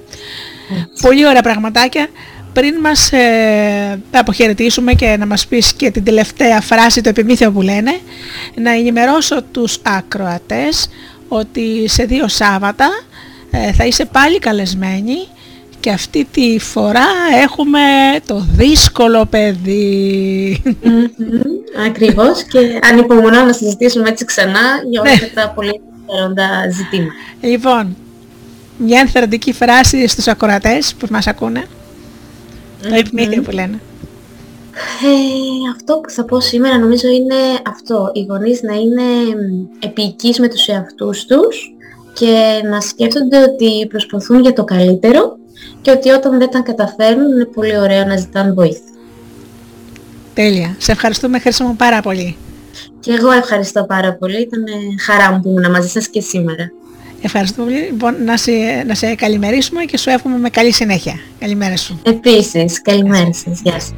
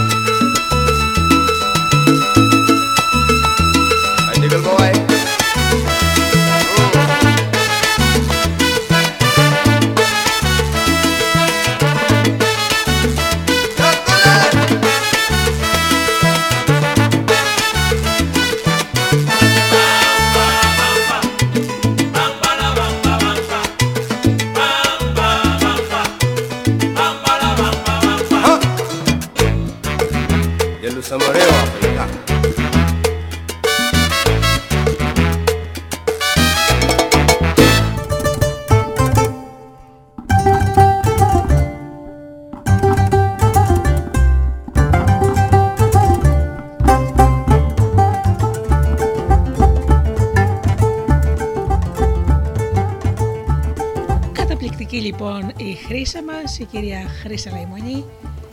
Τη λέω Χρύσα γιατί θα μπορούσε να είναι κόρη μου.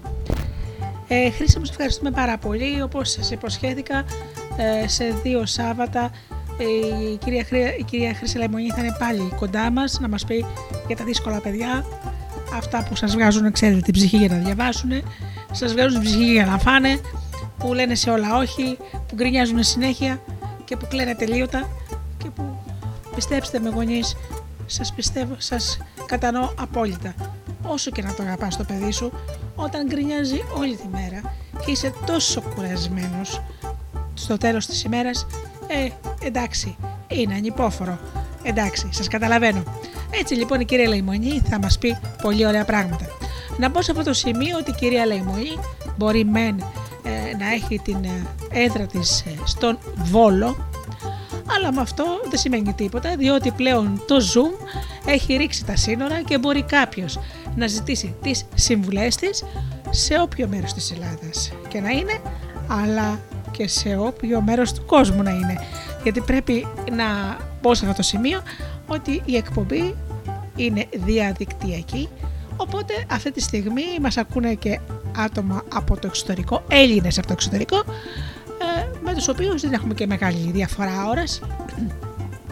Λοιπόν, η- θα βρείτε την κυρία Χρύσα Λαϊμονή στο facebook, έχει και προσωπικό ε, ε, προφίλ Χρύσα Λαϊμονή, αλλά και επαγγελματική σελίδα Χρύσα Λαϊμονή, Παύλα Ψυχολόγος.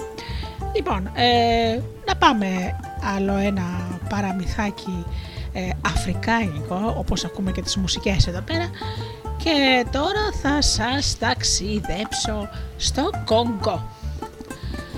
Οι δύο αδελφές και τα λαχανικά της μάνας τους. Σε ένα χωριό ζούσαν δύο αδελφές. Η πρωτότικη λογόταν Ντόμπα και η δευτερότικη Μπέβι. Η μάνα τους είχε φτιάξει ένα όμορφο κυπάκο στο πίσω μέρος του σπιτιού της και είχε μαζέψει, είχε φυτέψει μάλλον ζαρζαβατικά από όλα τα είδη.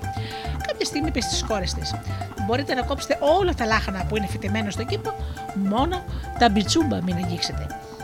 Τα μπιτσούμπα της μάνας είχαν μεγάλα και ωραία φύλλα και άνοιγαν την όρεξη σε όποιον τα έβλεπε. Και κάποια μέρα η μάνα έφυγε να πάει στα χωράφια. Οι δύο αδελφές μείνανε μόνο στο σπίτι και κάποια στιγμή πεινάσανε. Η Μπέμπη είπε στην αδελφή της Πήγαινε να κόψεις λίγα λαχανικά, μπιτσούμπα, να μαγειρέψουμε να φάμε μια και πεινάμε. Και η Ντόμπα της είπε: Πήγαινε καλύτερα εσύ να τα κόψεις, εγώ να τα τυλίξω στο φύλλο. Όταν πια η Μπέμπη μάζεψε λαχανικά μπιτσούμπα, τα τύλιξε σε ένα φύλλο και είπε στην αδελφή της: Βάλ' τα τώρα στη φωτιά να ψηθούνε. Βάλ' τα στη στη φωτιά, της είπε η Ντόμπα. Εγώ θα κοπανίσω το πιπέρι. Και όταν πια η Μπέμπη έβαλε τα λαχανικά στη φωτιά να ψηθούνε, γυρίζει στην αδελφή της και λέει: Κοπάνει το πιπέρι. Να το κοπανίσεις μόνη σου. Εγώ θα φέρω τα μυρωδικά γκουάγκα για να τα ρίξουμε στο τέλος πάνω στο φαΐ. Και η Μπέμπη κοπάνει το πιπέρι. Άντε τώρα να φέρεις τα χόρτα γκουάγκα, είπε στην αδελφή της. Και εκείνη της αποκρίθηκε: Να πας να τα φέρεις μόνη σου. Εγώ δεν πρόκειται να κάνω. έτσι η Μπέμπη έφερε τα γκουάγκα, τα ψιλοέκοψε και κάλεσε την αδερφή της να φάνε. Φάτα μόνη σου, της είπε εκείνη. Εγώ θα σε βοηθήσω να πετάξεις τα αποφάγια. Η Μπέμπη έφαγε ολομόναχα τα λαχανικά, μπιτζούμπα και τα χορταϊκά γκουάγκα. Μετά ζήτησε από την αδελφή της να μαζέψει τα υπόλοιπα φύλλα που είχε τυλίξει το φαΐ και που ήταν για πέταμα. Και η αδελφή της αρνήθηκε. Θυμήσου, του είπε εκείνη, εσύ έπαγες τα λαχανικά της μάνα μας. Εγώ δεν έβαλα το χέρι μου καθόλου στο φαγητό σου. Εκείνη την ώρα η μάνα τους γύρισε από τα χωράφια. Και όπως πήγε να δασκελίσει ένα σπασμένο κορμό δέντρο, χτυπάει το αριστερό της πόδι. Αχ, μονολόγησε, κάποια συμφορά θα με περιμένει στο σπίτι. Και μόλις έφτασε στο σπίτι, παρατήρησε κατάχαμα, παράτησε κατάχαμα το καλάθι της και πήγε να ρίξει μια ματιά στον κυπάκο. Τα πιο όμορφα φύλλα από τα λαχανικά μπιτζούμπα είχαν κάνει φτερά. Ποιος είχε κόψει τα λαχανά τους; Καμιά τους δεν τόλμησε να πει την αλήθεια. Έτσι λοιπόν αποφάσισε να τις υποβάλει σε μια δοκιμασία για να μάθει ποια ήταν η ένοχη. Τις οδήγησε λοιπόν στο μεγάλο ποτάμι και εκεί τις υποχρέωσε να περάσουν η μία μετά την άλλη από τη μια όχθη στην άλλη, περπατώντας ένα λεπτό σκηνή που ήταν δεμένο στις δύο όχθες. Η πρωτότικη ανέβηκε πρώτη στο σκηνή, ισορροπώντας και εκέτευε. Σκηνή μου, σκηνάκι μου. Αν είμαι εγώ αυτή που έφαγε τα λάχανα της μάνας, να με ρίξεις στο νερό. Πέρασε στην άλλη πλευρά και γύρισε χωρίς να της συμβεί κάποιο κακό. Μετά ήρθε η σειρά της δευτερότικη. Πάτησε πάνω στο σκηνή, ξεκίνησε προσεκτικά και προχωράει λέγοντας τα ίδια λόγια. Σκηνή μου, σκηνάκι, αν είμαι εγώ αυτή που έχει φάει τα λαχανικά της μάνας, να με ρίξεις στο νερό. Μόλις τελείωσε αυτή την κουβέντα, το σκηνή άρχισε να βυθίζεται στο νερό. Και η Μπέμπη πήγε. Η μάνα, μαζί με τη μεγάλη κόρη που είχε περάσει με επιτυχία τη δοκιμασία, πήραν τον δρόμο για το χωριό και πέρασαν αρκετές μέρες από αυτό που χάθηκε η Μπέμπη. Και κάποια στιγμή τα κορίτσια του χωριού, κρατώντας η κάθε μια από μία κολοκύθα, πήγανε στο μεγάλο ποτάμι για να κουβαλήσουν νερό. Όλες μαζί λοιπόν ρίξαν τις κολοκύθες τους στο ποτάμι για να τις γεμίσουν. Και η κολοκύθα της Ντόμπα άρχισε να τραγουδάει. Τούτου, τούτου, η κολακύθα σου είναι αρχόρταγη. Τούτου, τούτου, η κολακύθα σου είναι φαγανιάρα. Οι φίλες στην Ντόμπα μείνανε κατάπληκτες. Άρον, άρον, τραβήξαν από το νερό τις κολοκύθε και φύγανε τροχάδιν για το χωριό. Η Ντόμπα προσπάθησε να τραβήξει έξω από το νερό τη δικιά της, αλλά δεν τα κατάφερε. Η κολοκύθα είχε γίνει πελώρια και ασήκωτη και έβαλε τα κλάματα και άρχισε να τραβάει το σκηνή που ήταν δεμένη η κολοκύθα, γιατί αν την άφηνε θα χανόταν στο βυθό. Και ξάφνου θυμήθηκε την αδελφή της που είχε χαθεί στα βαθιά νερά του ποταμού και άρχισε να φωτάζει βοήθεια. Αδελφούλα μου, Μπέμπι, έλα να με βοηθήσεις. Είμαι μόνη μου και η κολοκύθα της μάνας μας έχει γίνει ασήκωτη. Και η αδελφή της, η Μπέμπι, βγήκε από τα νερά και βοήθησε να τραβήξει έξω την κολοκύθα. Της απαγόρεψε όμως να πει στο χωριό ότι την είδε. Η Ντόμπα γύρισε στο χωριό και διηγήθηκε με τη στη μάνα της με τον και με το σίγμα τι συνέβη. Εκείνη αποφάσισε να ξαναβρει τη χαμένη της κόρη. Ζήτησε το λοιπόν τη βοήθεια των άλλων γυναικών του χωριού και την επόμενη μέρα η Ντόμπα και οι φιλενάδες της ξαναγύρισαν στο ίδιο μέρος στο ποτάμι για να πάρουν νερό. Οι γυναίκες κρύφτηκαν πίσω από τα δέντρα που ήταν στην όχθη και οι κοπελίτσες ρίξαν στο νερό τις κολοκύθες τους. Η κολοκύθα της Ντόμπα άρχισε το τραγούδι ακριβώς όπως την προηγούμενη μέρα. Και τούτου, τούτου, η κολοκύθα σου είναι αχόρταγη. Τούτου, τούτου, η κολοκύθα σου είναι φαγανιάρα. Και τα άλλα κορίτσια γεμίσαν τις κολοκύθες νερό και επέστρεψαν στο χωριό. Η Ντόμπα απόμενε μόνη της και η κολοκύθα της είχε φουσκώσει και είχε γίνει πάλι ασήκωτη. Και όπως ακριβώς την προηγούμενη μέρα άρχισε να καλεί σε βοήθεια την αδελφή της. Η Μπέμπι βγήκε από τα νερά και βοήθησε την αδελφή της να τραβήξει την κολοκύθα της. Και την ίδια ώρα ορμήσαν οι γυναίκες που περίμεναν κρυμμένε και πέσανε πάνω και την αρπάξανε. Και μετά γύρισαν στο χωριό όλες μαζί όπου έγινε μεγάλη μεγάλη γιορτή.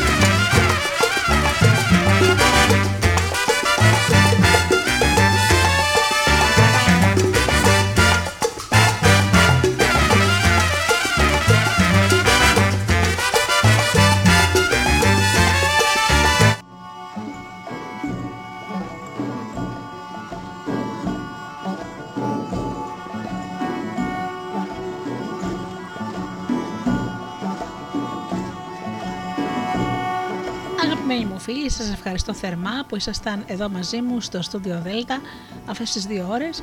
Ακούσαμε αφρικάνικα παραμύθια, ακούσαμε και τη ψυχολόγο Χρύσα Λεμόνη και περάσαμε υπέροχα.